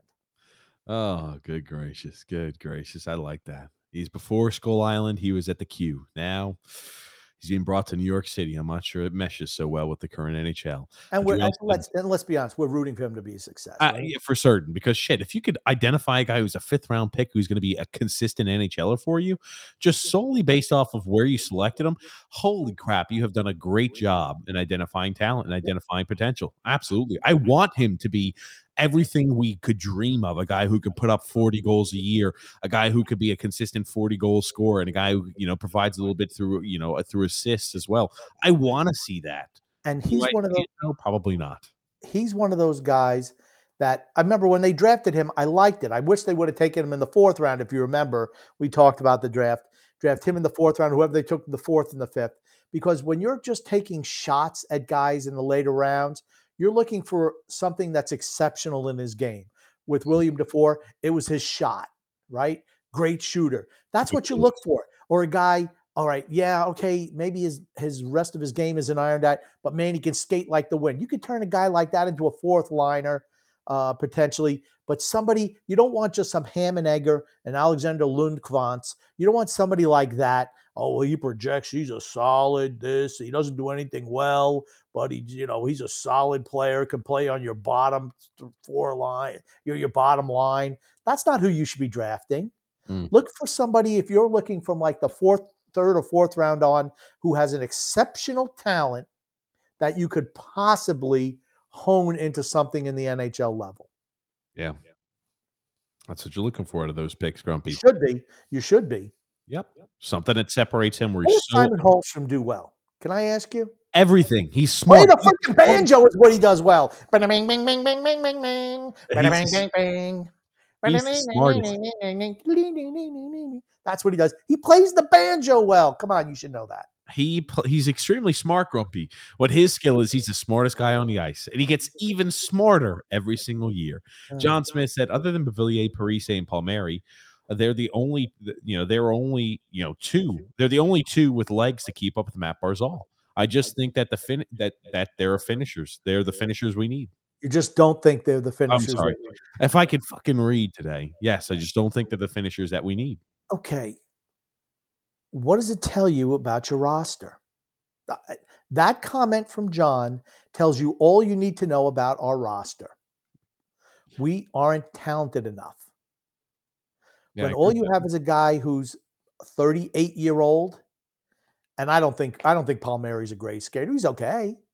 I mean, for certain, but he's not like, oh man, Kyle Palmieri, fantastic skater. He's good enough. Hmm. That's that's the highest level of skating that you have on your team. Your team's in trouble. It's like in Rocky Three, when uh, Rocky comes up to Hulk Hogan, he says, "Hey, uh, how about after the match we get a photo, okay?" He's like, "You're in trouble, man," and he just shoves him into the ropes. I mean, that's that's what I feel like our team is like now. We are like Rocky getting shoved into the ropes by Hulk Hogan. You're in trouble, man. God Almighty. Um, Scott L. Grumpy's got a comment for you. what'd you think about my Rocky? I thought it was pretty good. I, I am. I'm trying to. I'm trying to bounce between like a million different things right now. So I thought it was good. Sorry, I didn't give it the, the credit it deserves, but I'm trying to get everything queued up because we're not doing every comment in the world tonight. We just are trying to pick select ones. But yeah, I thought the Rocky was good. Grumpy, you're in trouble, man. And the Hulk. I'm You're in trouble, man. Grumpy, I'll how many read it. for you to I'm read? I'm. I'm Okay. still trying to balance a problem. million I got things it. right now, my Scott. friend. Scott Levy, um, still the you know what Scott has been using that same Facebook picture. It's still phenomenal. That first line will never work. There is uh, will never work. There is nobody big enough to screen the goalies. Battle in front of the net. I know Lee has cement feet, but at least he can make the goalie work and screen him. Unlike the Unchkins, let's throw let's say Munchkins and Parise and Palmieri. That's a valid point. Uh, I man, just think about it. You know, I was thinking about the excitement thing too. What if we'd signed Johnny Gaudreau? That'd be something to be excited about. Yeah, Tell me, would. tell me, people would not want to watch the Islanders this year just to see Matt Barzal playing with Johnny Gaudreau. I know I would. be worth the price of admission alone. Very good. There you go. I knew I'd get you to say that saying. Uh, Grumpy. Uh, Goon says TJ and, and Henry. I think he meant Grumpy. TJ No, and no, Henry. Remember on last, I said that my middle name was Henry. you said that. Yes, on the TJ and the Grumpy Old Man show. Remember we were talking about the new zoo review coming right at you. When you were doing that, Grumpy, I was trying to probably balance a whole bunch. So no, I don't remember you saying your middle name was. Oh yeah, Hippo Henry. That's right. That's right. Okay, now I remember. Now I remember. It TJ was. Henrietta, Henrietta Hippo. That's who it was. Henrietta. That's right. Which Which dastardly deed- Dastardly deed elicited the most outlandish reaction from TJ. The surprise acquisition of Romanov, Romanov on draft day, or to his second head injury. Okay, It was Romanov. I don't even think it's close. I think that TJ was so angry going into the podcast on Thursday that he was went off on a ridiculous diatribe on Tua's head injury. And we're going to talk about that tomorrow, honestly, once again. And the players' reaction, what the of course the typical reactive NFL, the guy who who's the neurologist who looked at him last week has been Fired. fired Yeah, he should have been. knocked out this week. I thought it was just a back injury and a neck injury. That's what they were saying. They're so full of shit. And now they're gonna the scapegoat is the former doctor, the independent doctor. Yeah. Please, please stop. But that'll be that'll be a big topic conversation for tomorrow. With that, Here's the thing. I, I was pretty docile compared to what other people are saying out there. Dude, it was so blatantly obvious he had a concussion. So blatantly It was. obvious when his legs are when you're when you're shaking your head like this. And we talked about right when you get dazed, you uh-huh. get pushed down there and you're you're shaking your head and you're like your feet are wobbling and falling out from underneath you. You obviously have an issue to where it's like, yeah, no, you're done. It's a game of fucking football, ladies and gentlemen. I remember I said it the night of. I said, all this is doing is hurting Tua. Doesn't hurt anybody else but himself. But there needs to be safe. There needs to be safety measures to prevent him from continuing to do so. Very clearly had a concussion. And what do you know? He gets concussed again. Plays while he's still concussed, and he goes ahead and gets another concussion, which He's- he's-. I'm gonna tell you what, the two is a little China doll, though. You He breathe is. on him. He didn't. he wasn't even hit that hard. He is. Oh, here's the thing. He is, but it doesn't matter how the impact affects everybody differently. But you're right. He's not a tough guy. He's not. But you know what? What gets me concussed may be different than what gets you concussed, Grump. I was never, I never had those issues. Plenty of people did in, in football. But again, like I don't know. I, I think the Romanov reaction was much worse. That was Romanov, I, I forget Romanov. I mean, it was it was that was re- bad. That was it was, bad. It was I would say was profoundly negative. It was so negative that I had to take the positive. I hope he. I hope. I hope I'm. I hope I'm not vindicated, Grumpy, because if he's as bad as I made it out that evening, we're going to be in some real trouble. Well, here's the thing. You know, it looked pretty good the first preseason game you played. You look like you were vindicated on that one. Uh, it's a preseason game. I don't care about that. Um, and uh, John Smith said they're both going to be spent by Christmas, though. Talking about Parise and, Paul Palmieri, Mary. perhaps. Yeah. Uh, Drew L says, by the way, uh, who's that Parise guy uh, or, or praise guy? Because yeah, Andrew Gross misspelled it.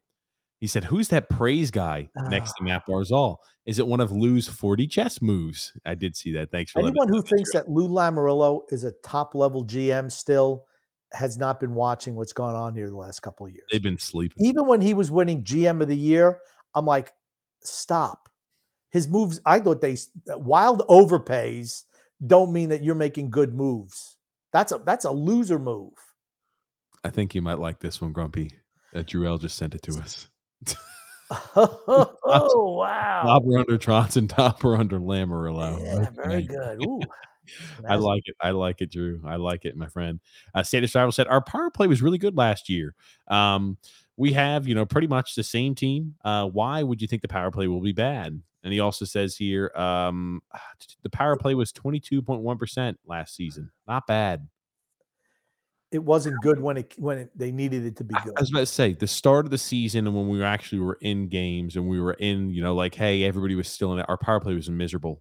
We picked up towards the tail end, but it's like it's just like the ebbs and flows of the season. We cannot have the inconsistency where the ebbs and flows are like what when we have just months where we don't score a power play goal. Um, Eve L said, How much money do we save if we waive Josh Bailey after his 1000th game? I think he's free. We get a 100% discount.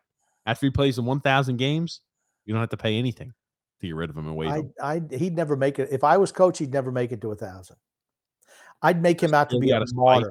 He'd be a martyr by the time I get done with him. Mm. Just solely out of spite. I'd let him skate out there every warm up. Nope, you're a healthy scratch every night. Oh my God. What we can only what we can only ice 15 skaters. That's okay. I'll let you read this one, Grumpy. Power play specialist, sixth attacker, first line winger, future Hall of Famer Josh Emmer effing Bailey. Bailey, Bailey, Bailey, Bailey, Bailey. You know what? I hate Josh Bailey. I, you know what? It was so nice this whole offseason. We, I don't even think we talked about him. Somebody brought him up just as a preseason, st- just before it started, and all that negative Josh No, Bailey. nobody, nobody brought that. Are you're talking about that day or today? No, not today. Oh, that day. somebody brought it up one of the podcasts brought up josh bailey and all that i've been trying to work on myself to be more positive to not rip into josh bailey but then i hear his name and everything just goes awry what can i tell Oh, you all that progress that i made oh. lost in one podcast Mm-mm-mm. let's Um, go to the next But comment uh, Dan L. Dan L says, Dan- "Don't forget, Bailey will always be the sixth attacker when the goalie's pulled too." Absolutely. Um, Tommy B says, "Nobody knows yet. Preseason means nothing." Well, I, I will say, when you're rolling out your lineups, I mean, like three and four games into the preseason, I would assume that Anders Lee probably is not going to be the left winger on Matt Barzal's wing. You know, on his left side, they're trying to figure out who's going to gel well with him. And like, I don't think you have a lot of games to be screwing around with that. You ideally in the preseason want to figure out who, what the line combination is going to look like for the first 10 games. how much different from last year is it really going to be I don't think much. if at all I don't think much. I'm I, again, like, I'm more worried about the effort level. This is a team that's supposed to play with a chip on their shoulder. There's no fucking chip. you know, it's it's a little lace, a little Hertz potato chip. We're not talking about the big, wide, wavy chips or anything like that. Uh, Rob says the only way Bailey gets in the Hall of Fame is if he buys a ticket. that's the Um, only way it should ever be Um, and Brian B says here every year the same cast. Yeah, it's the unfortunate And part. it's, it's the thing. It's not like we're rolling out Brayden Point, Nikita Kucherov, Stamkos, Hedman, Vasilevskiy. It's not like we're rolling those guys out. And let me tell you something. Tampa Bay has turnover every single year. Mhm. It's, their core remains the same, but they rotate other players. Why? It keeps everybody fresh and hungry. That's what it does. Guys who've never, like Nick Paul, right? He comes in, never won a cup, skates through a wall for them. Namestnikov goes, comes back. All of a sudden, he's hungry. Do we have anybody hungry on our team? And I don't mean maybe they were hungry. Maybe they were hungry at the meet and greet. They ate so much damn food, there wasn't enough left for the fans. That's a distinct possibility. But I don't mean physically hungry. I mean hungry for the drive to win, to be a Stanley Cup champion. I don't think we have enough of those guys. Um, Noah W says left wing should be Beauvillier, Lee, Bellows, and Parise. Okay. I don't like Lee that high. Um, Brian P says bingo grump. It's Lou's fault. And State of Survival says I want to trade Beauvillier for Tanner Jeannot. Yeah, but would they make They're that? not. deal? They're not going to do that. Yeah. Beauvillier doesn't have as much value as we think he does. I think he's got some value, but not that much. John M says, TJ, I'm excited that we're going to have a top five draft pick. There you go. That is a reason to be excited. We What- just have to get through the pain first to get there. Would you? I'd be excited if we had a top five draft pick, I for certain would be. and if we We had, I wouldn't like- be excited during the season, but like, and maybe if we had three first round draft picks and another two in 2023 4 after that season. Christ Almighty, Start moving guys out. Chertaria. What the hell is it? This is- Chertaria. I don't know who the Ch- Like, There used to be a TV show called Haktari. Chertaria. Josh Bailey is an abomination. The most embarrassing thing for me as an Islanders fan would be for him to be mentioned alongside this team's franchise history. Oh, He's a dog. I'm going to go one extra step. He's a damn dirty dog. Get him out of there. Get him. Josh freaking Bailey. There's no way they retire his number. I, I, it'd be a low light in the history. It'd be a even low if- point. Okay. If we stop doing the podcast after who knows how many years and Josh Bailey gets his number retired, we have to do an emergency podcast on that. Even yeah, even if we're done doing the podcast, we could be like, we'll have nobody will know what we look like because grumpy old man could be in a spot to where he looks completely different. He'll be maybe completely bald by then. Maybe I'll be the same. And like, could you could you imagine like 10 years from now 12 years from now grumpy i don't know what uh, hopefully mentally you'll still be there hopefully you won't be on the lou Lamoriello path of mental mental mental mental regression uh, at least for what he's seriously. I would hope to be on the same mental, have the same mental capacity that Lou Lamoriello has at his age. I mean, he's he's not demented or anything like that, regardless of No. what we say. no He's just not a good GM anymore. But that doesn't mean he's got, you know, that he's uh, lost, you know, all the cheeses slipped off his cracker. Nothing like that. grumpy i worry when we stop doing this podcast mentally you're going to drop off Oh, really? Thanks. That ass. That oh, I mean, like think about it, right? We have imagine if we stop when we stop doing this because we're not going to do the podcast forever in the same format we always do it in. But I'm like, you got to grumpy. You got to start getting. We got to get you a hobby. We got to get you something outside to get you. We need to get you somebody you could go to like a like a like a club where you could debate people or talk about people and getting enraged. Just not where you're going to blow it your heart in half. Yeah, I'll go downtown. I'll wear a sign that'll say, "The world's gonna end." Oh, there it is. Yeah, you have those fun conversations. Then, thank you. Andrew L says the only way Bailey could help this team is by donating his contract to pay for everyone's parking at UBS Arena. Oh God. State of Survival says our power play last year was 22.1%. That's not bad. Okay. Yeah. So I popped that. Real sorry. John Smith once again says, I'm excited about another year being ticked off some of these mediocre forwards contracts. There you go. Two years, as long as we don't do anything stupid, we're going to be have quite a bit of money left uh, in the salary cap. Quite a bit. But unfortunately, we'll have the same old song and dance. Nobody wants to go here, and we'll be a team that's in the cellar. Well, Frank K. Grumpy. number one concern is we're turning into the doormat mid 90s team again, which will produce tons of empty seats and $10 tickets with the charges included. God almighty. Now they were eight. I saw tickets last year eight bucks, so I think it'll be less than. It's not like they were eight bucks, but like the charges that were attached to it were like 20 something. yeah, they, that's a lot. Speaking about most concerned, I think this is a good one. D Cut says, I'm most concerned about TJ reading the comments all season. That is that is a big Oh! concern. I tell you what. Nearly the Islanders, but a podcast related concern, it maybe is my biggest concern too. Okay, now I, the only reason D Cut is not taking over post of the night is because it's not really Islanders related like Jake's was. but I tell you what, It's a good one nonetheless. this was, if it's like a one A one B thing, that's very very good. Oh my god, I love that. I love that. Um, and we already got there. Frank's uh, comment, uh, or I'm sorry, Frank C says excited about Sorokin being even better this season. Here's Frank taking it seriously, yeah, not like most of the guests or people who actually do the podcast. Is there that, you go. is that you talking about yourself, Grumpy? Yes, I am talking about included. myself. I mean, to me, I I don't think he can be as good as he was last year. He was spectacular last year. Mm. He was spectacular. I mean, it would not surprise me if he took a little bit step back.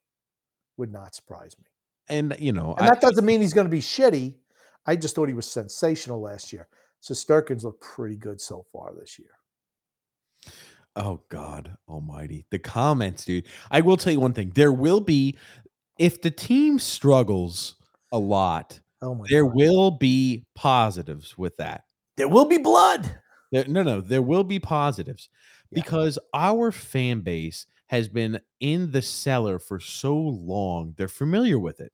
The gallows humor that will partake on this podcast will be fucking fantastic. When I think of this, like one more time, Grumpy, uh, c- Cut Sites Revenge says Lou Lamoriello is tight with the Islanders budget, so he skimped on the food for the fans at the meet and greet. That's the reason why.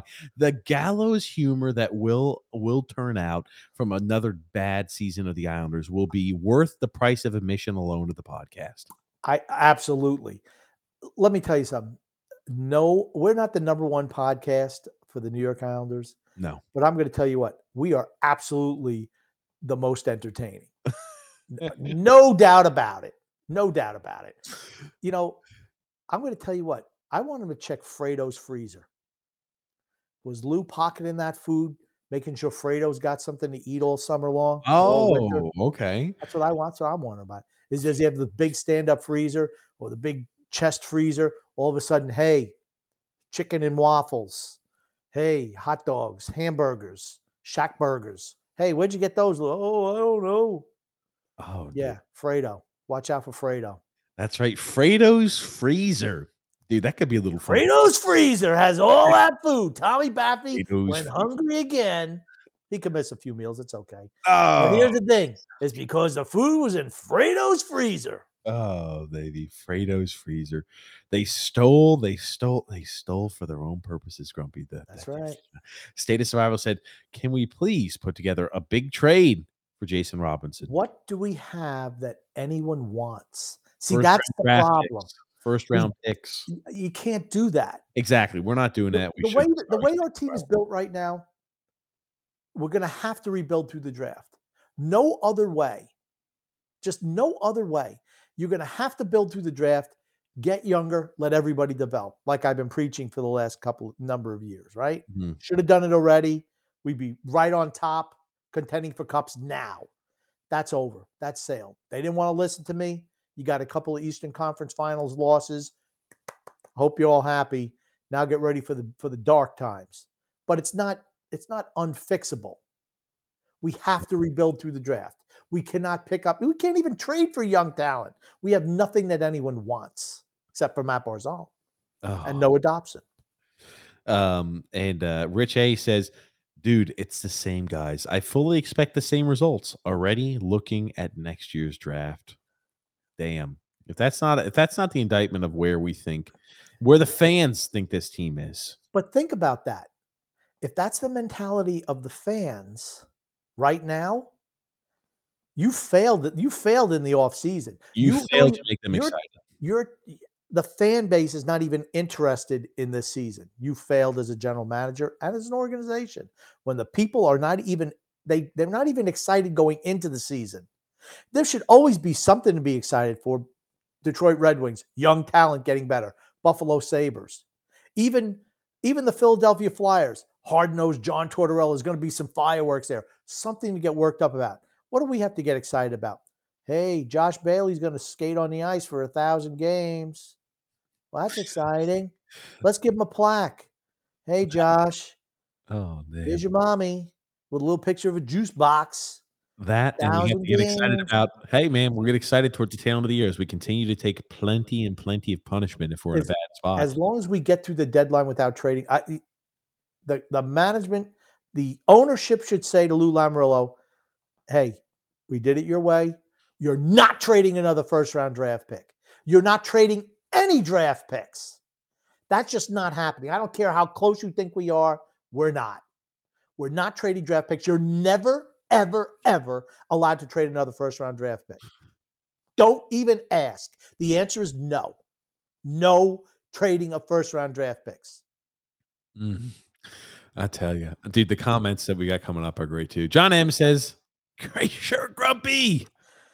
This is from John McManaman right here. This Auburn, The Warriors. Auburn Tigers. Grumpy. Auburn Tigers. Goon Goon says, "Grumpy, um, what was the best Islanders game or games you attend- attended in person?" Oh, let me think.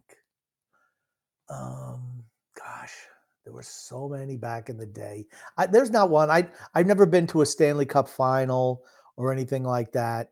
So uh, like I said, I I really can't single any one game out. They were always fun.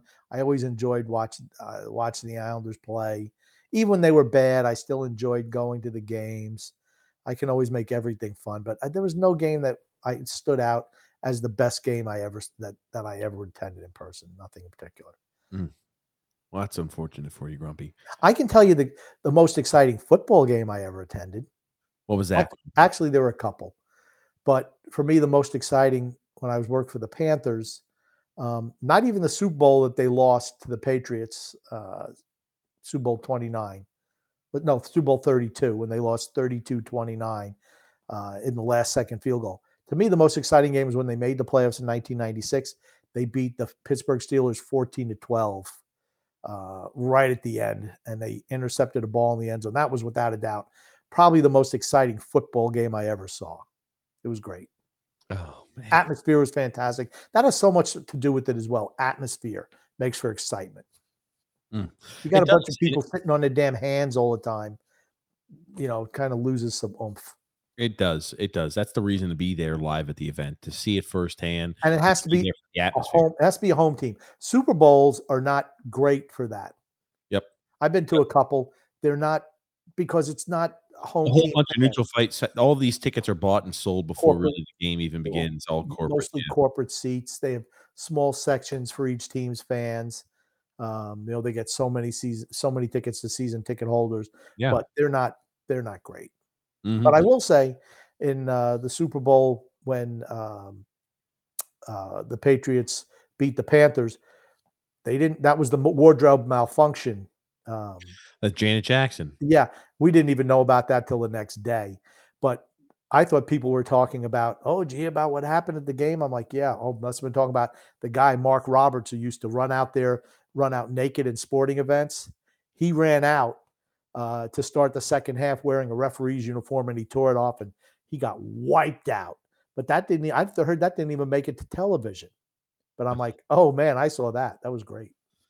Okay, got you too, Grumpy. Um, I tell you, it's it's unfortunate you weren't able to see because it was. I remember when that happened. I was like, holy shit! When Janet Jackson had that shit ripped off, and when when Justin Timberlake did that, I was like, my God Almighty. Um, uh, Shooters Puck Hockey said, in positive news, the Shooters are beer league summer champions. A little clap of the round of applause. The Little clap for the shooters. the Shooters Shoot them up. Bang, bang. beer league champions. Um, Anthony R said the Mets are pissing me off. We talk about the same old Islanders, same thing with the Mets, just the same old Mets blowing the season right now.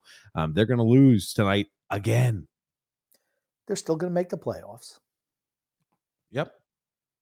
I know that. What it, I know. How did how did was Degrom pitching tonight? I don't He remember. pitched yesterday. He got a blister on his finger, which uh, he was doing great. Then he gave a back to back home runs. You know, he had the um, he had the blister on the finger. So Oh, Scherzer pitched tonight, gave up four Yeah. runs. Um, got a comment here um, from Goon saying, if the Islanders sink this year, are you chaps 100% certain that Lackadaisical gets shown the door? Or does ownership think he's a swell guy no matter what? I think he gets shown the door regardless. I think this is his last year. I I I cannot imagine them bringing him back at 80 something years old. At some point in time, you just have to move on. Just too old. It's not like we're winning it. We've never won anything under him. For Mm. all the great resurgence, we've never won anything. Nothing. Thomas B says, once again, Grumpy hits a nail on the head. What's there to be excited about? Even when we really sucked, there are reasons to be excited. True. This year, nothing. I was about to say, uh, you know, when we had really sucked, at least it was like, all right, yeah, oh, dude, back there in some of those early 2000 years, would you say you were really excited? I guess about the young guys. Was that was that you were excited about the young guys getting their chances? Yeah, or you know, hey, look at the exciting play of such and such, or um, look how we're scoring goals. Yeah, I mean, we're getting in fights every game. There was something to be excited about for every game. Okay, I get what you're saying now. the worst thing about the whole thing is the only thing worse about not winning is being boring.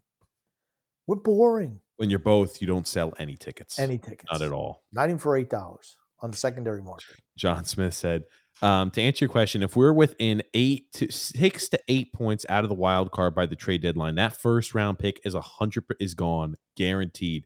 You talk about that would be worst case scenario, the absolute worst case scenario. To me, I look at it this way: if you're not in a playoff spot by December, the end of December, you're moving everyone Yep. that you can move. I don't care if you make a little run like they uh, like Well, Anders Lee starts picking his play up the end of March, you know, just before deadline day. I don't care. I don't care about any of that. It's like we're not good enough to win a Stanley Cup. You have to move pieces who are on expiring contracts. Mayfield, Varlamov, whoever, or somebody who has value. Even I'll tell you what, even Brock Nelson, for as good as he's played, if you can get two first round picks for Brock Nelson, you absolutely have to move him, or even a first and a second. Same thing with JG Pageau. You have to move those guys. You have to rebuild. You have this team is the majority of the players on this team of the core are over 30. You have to move those guys out. we have the technology. We must rebuild him. the six million dollar man for you, Grumpy. Yeah. State of Survival said, uh, the good news is that you know we have a lot of fourth line depth, enough to sustain 20 injuries. Very That true. is a positive. That is a positive state of survival. There you go. That is I like positive. Um, and he also says here, um, uh, we need to dump Wahlstrom fast before people realize he's not consistent. Chara used to set him up straight or set him straight because his focus is not there. He gets distracted, then screws up. Well, um, Kevin Kurz was been pleasantly surprised with how hungry and how hard he's working in the first two games. I thought he looked, I thought I saw the effort. I liked the play away from the puck. I did. I really did like that. Um, you know, it's a big year for him. What are we going to see from him? Is this going to be a guy who kind of does he build off of his early success last year and kind of get things headed in the right direction with the new head coach, or do we can see consistent tr- struggles from him? So, JG says, um, I would have loved to see the C on the front of number 13's jersey. You and me True. both. He's True. speaking like he should be a captain now too. Absolutely. that makes sense. Um, State of Survival says here, does anybody, uh, anyone have interest in Mark Scheifele? Um, I'm sure he'll be on the block soon. How much would you have to give up to get Mark Scheifele? A lot. I would have feel like a lot. Then like, there's he's, no way. he's a center too, isn't he? Yeah. Natural position's a center. Yeah. I mean, I'm just eh, 29 years old. Yeah. Again, he's going to be an unrestricted free agent, I think, in the next year. Maybe, maybe at the end of this year I'll pull or the end of next year. Yeah. give me a He's going to be UFA. Is that again? Do you want to repeat the same mistakes by signing guys who are in their 30s to long term deals? Just start over. He's got a modified no trade clause. He's got after this year, he's got one year. So he's got two years remaining on his contract, Okay. including the season upcoming. So he'll be 31 years old when that contract expires. I mean, he's a guy who's very consistent, consistently talented, but you know, man oh man, you know, it's one of those things to where, you know, he's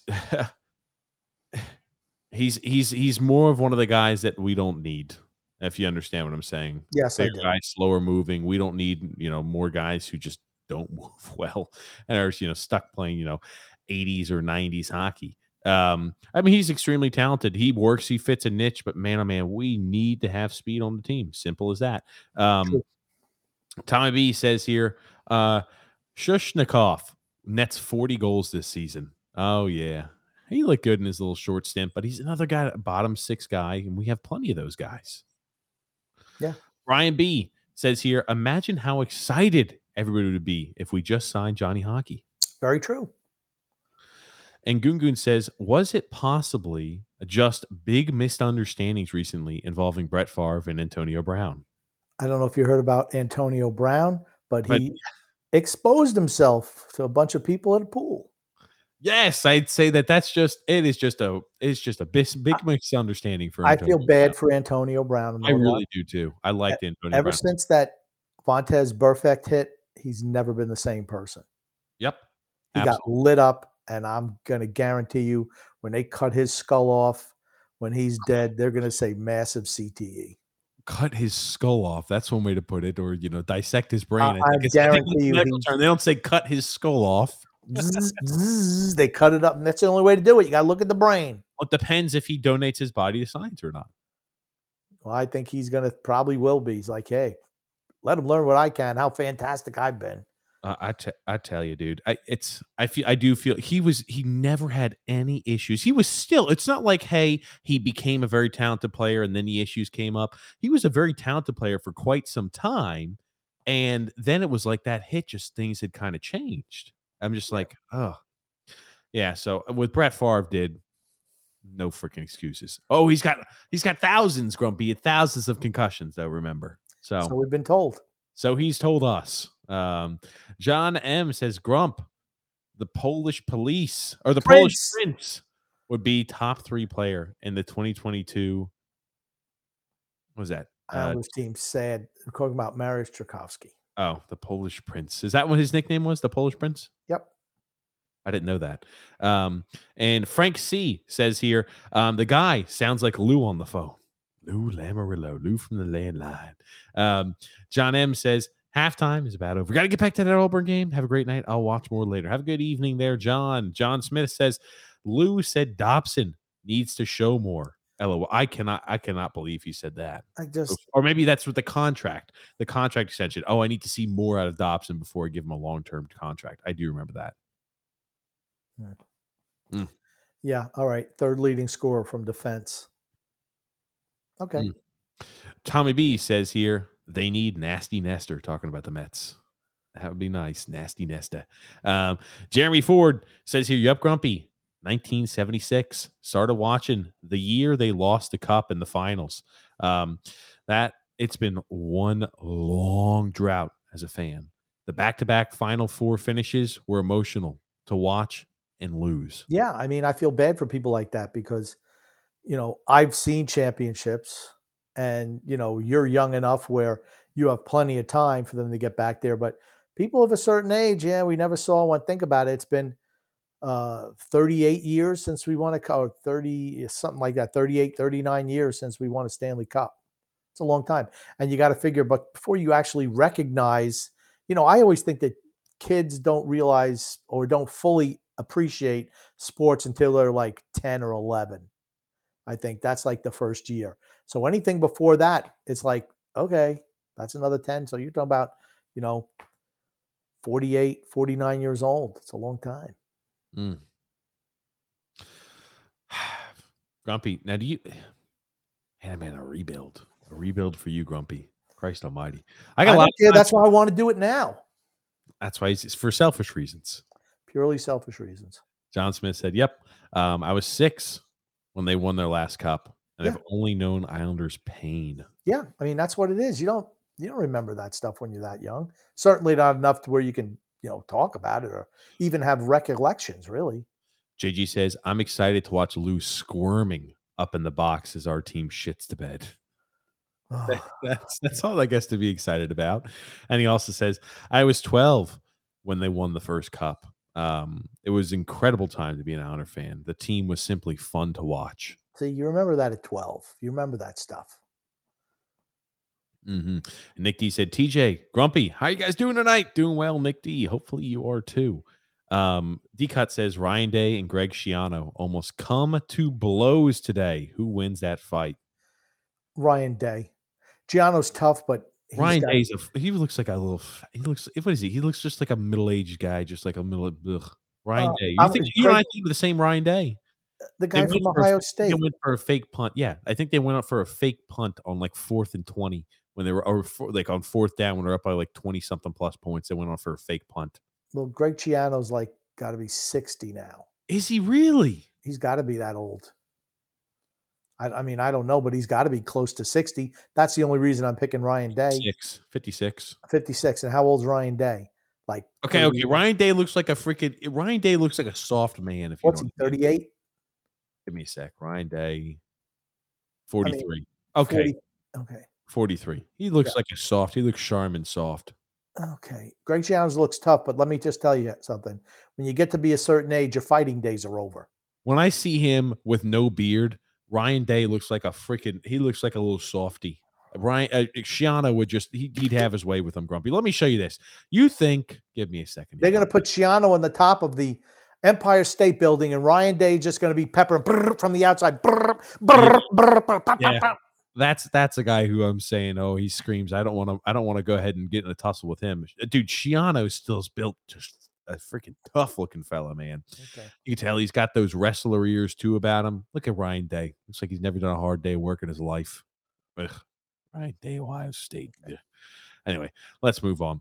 Uh, Declan says here, we should have kept or at least re-signed back Austin Czarnik. Why not? We got a 100 Austin Czarniks. What's 101? Yeah, there was. I'm most concerned about TJ reading the comments. Oh man, Nick D says I'm hoping Grumpy's completely wrong, but then I removed my blue and orange sunglasses, and we're gonna suck. We have to trade all those over 30.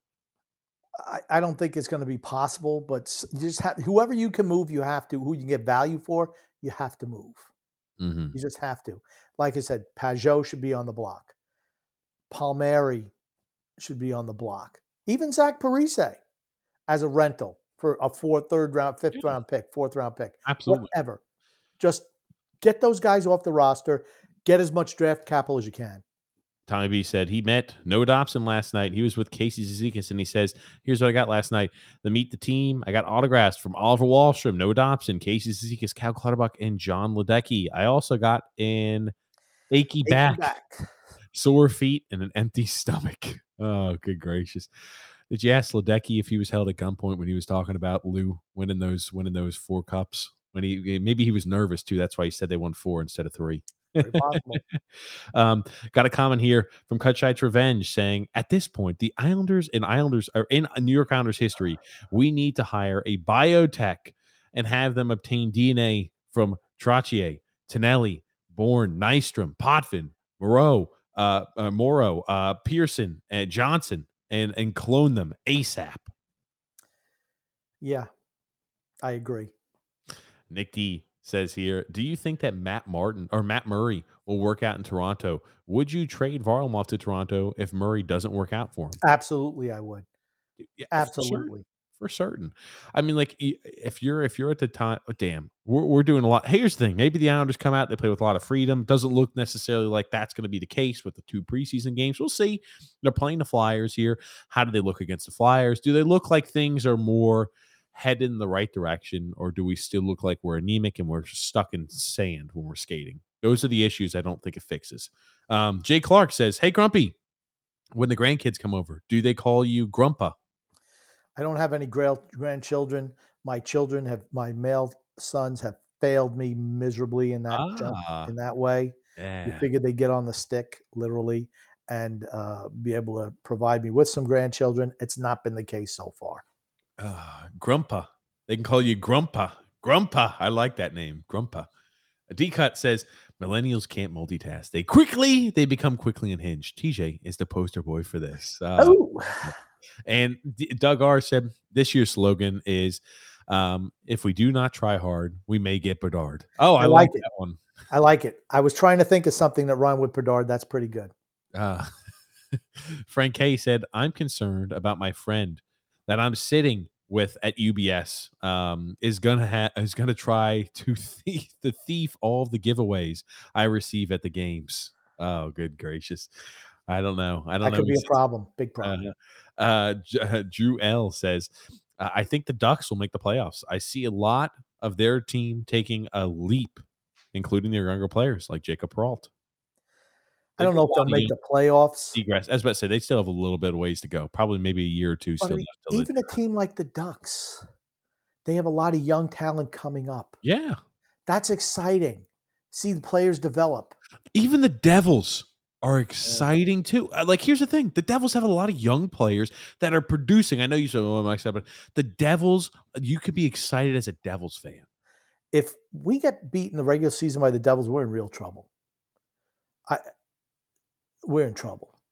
Mm. Like I said, we look. Uh, I realize it's preseason, but they were just out skating us. I, I that's to me that's the most disappointing thing is how we just look so slow compared to other teams.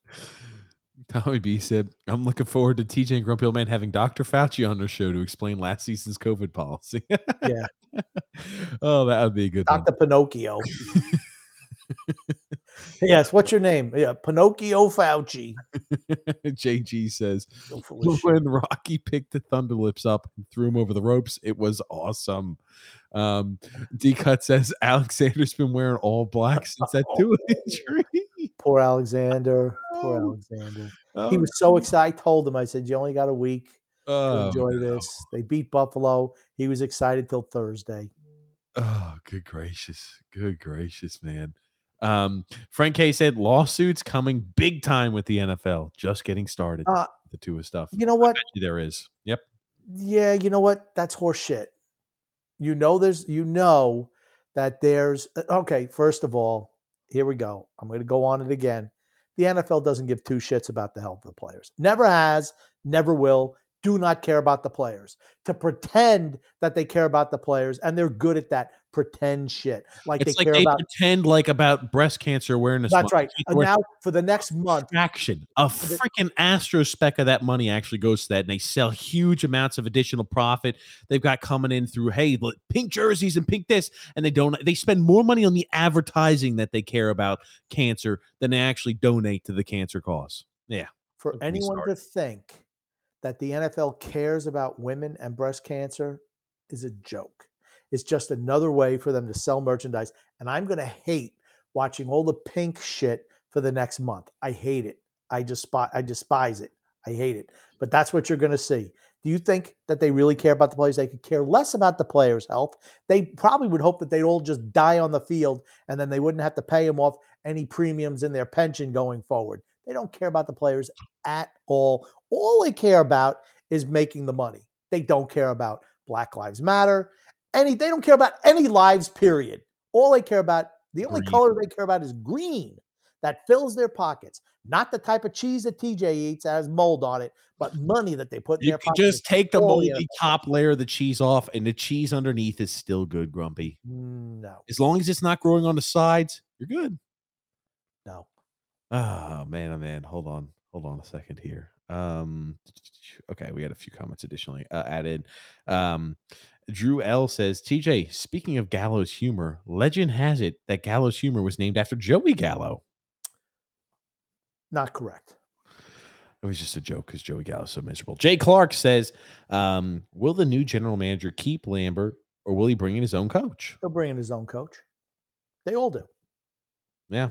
Believe me, Lane Lambert not, is not getting paid a whole lot of money. You don't think so? Got to keep Fredo fed. Got to keep that freezer full. So they're going to cut back on expenses by not giving Lane Lambert a big contract. Oh, Keep the freezer full. Fredo's freezer, baby. Woo! oh man, oh man. Um, JK says here, Lamoriello is not demented. He's lumented. Lumen. Uh, I like it. Um, Decut says TJ purposely screwed up the call in of BP's call. So he would silence BP's house. misery rated R. Shout out. TJ owes BP an apology. Says cancel culture him now. Yeah. Oh, okay, that's a good one. Gungun says, um, don't get too excited about the Islanders getting top five picks. Their draft pick talent is a piss poor is as piss poor as the New Jersey as the New Jersey Jets. Well, had could have some truth to that. Usually the Islanders, when they're picking fifth, it's a four-player draft. That's how it always is, man. Picking third, two-player draft. Mm. Picking picking 18th, 17-player draft. Oh, good gracious. Hey, when they drafted Simon, Hol- Simon Holmstrom, it was a 30 player draft, and they still got the wrong freaking guy. Oh, good gracious. Gungun says here, uh, Grumpy, if the Islanders offered you a job in the front office, would you accept? Would you uh, triumphantly return to your once beloved Long Island? Considering how I'm universally hated by the Islanders organization because I speak the truth, they don't believe in that. Um, they would never offer me a job, but yeah, I would take the job. Absolutely. they Um, should put me on the show. God almighty, you'd be a loose fucking cannon. Grumpy's Grousings, something like that in the second intermission, something like that. Five Uh, minute segment just going off. You could have some glad hander like, well, AJ, she couldn't keep up with me, but somebody. Nobody who- can keep up with you, That's Grumpy. true. That's true. Somebody with a quick wit come up there. No, f- Yeah. Declan says here, you got to see the new Kraken mask. Uh, you guys see that the Kraken or the Kraken mascot? No, I have not. No, I haven't seen it either. I have to try to look at it real quick. Anything that looks like a freaking octopus, I have no interest in. In an octopus? It's what a kraken is, some type of mythical sea creature. Ooh. Uh, let me see mascot. Let's see if I can get that pulled through for us. Oh my! Oh my God! Holy shit! Oh no! They just came out. This is like 30 minutes ago. They just went ahead and showed this. They just introduced this thing. It is the ugliest fucking mascot I've ever. Is it, may- Galloping may Goody? compete- It may compete with freaking that gritty guy. It is awful looking. Well, It is it awful. up Hold or You talk Ah. about it. Stop talking about it till you put it up. Do you understand? Just I want to have, I wanna have do a conversation. Do you understand why I'm Get talking? it done. Because as I'm pulling up the image, I'm making sure it's- Put up the picture. this Oh is their mascot. God, What is it? What the fuck is that? What is it? I don't even know. Oh my god! It looks like somebody who's got. It looks actually looks It like looks- somebody who's eating moldy cheese. Who are who are those things where the little blue munchkins would have those little Smurfs? It's like a Smurf, a like a- mutated Smurf, a Smurf who lived near Chernobyl nuclear power plant. That's exactly what it looks like. It's a it's a it's His a name really, is Journey. Smurf. Journey, the what a Journey Journey. the Smurf. His name is Sea Boy. Sea Sea Boy. Sea Boy. Sea Boy. That's the official mascot of this thing. Oh my god! Look oh, at this. Jesus. Look at this oh. thing. Oh. Is it a man? Is it a girl? Is it a man? Is it a boy or a girl mascot? I don't know. It Kind of fits in with that area. Oh my god! It fits in with Seattle, doesn't it? this is how it came in. Oh shit. Okay. Oh my god. Welcome to the deep. Holy shit. Sea boy or whatever Oh, the hell this thing is. My god. Yikes. It is not a good looking mascot. That is for certain. Ugh, terrible. God almighty. Thanks. Thanks for commenting that in, Declan. Um, Christopher C said, Grumpy, um, why do you hate Fredo? Just because he's Lou's son? Doesn't mean he works exactly like him. He's Fredo only has a job because his dad is GM. That's the only reason Fredo has a job. Period. I do That's agree with why. that. Fredo didn't earn his job. He was given it to him because he's uh, Louis' son. That's it. Brian P said Antonio Brown was never a great dude, but that hit made him crazy. Mo- made him a crazy motherfucker. Yes, Yeah. absolutely. Um, J.K. says our luck is that we're not bottom feeders for the Crosby, Ovechkin, McDavid, and now possibly the 2023 draft with multiple generational talents in it. Lou is going to screw us this time by doubling down on the non-contender. That's what I'm worried about.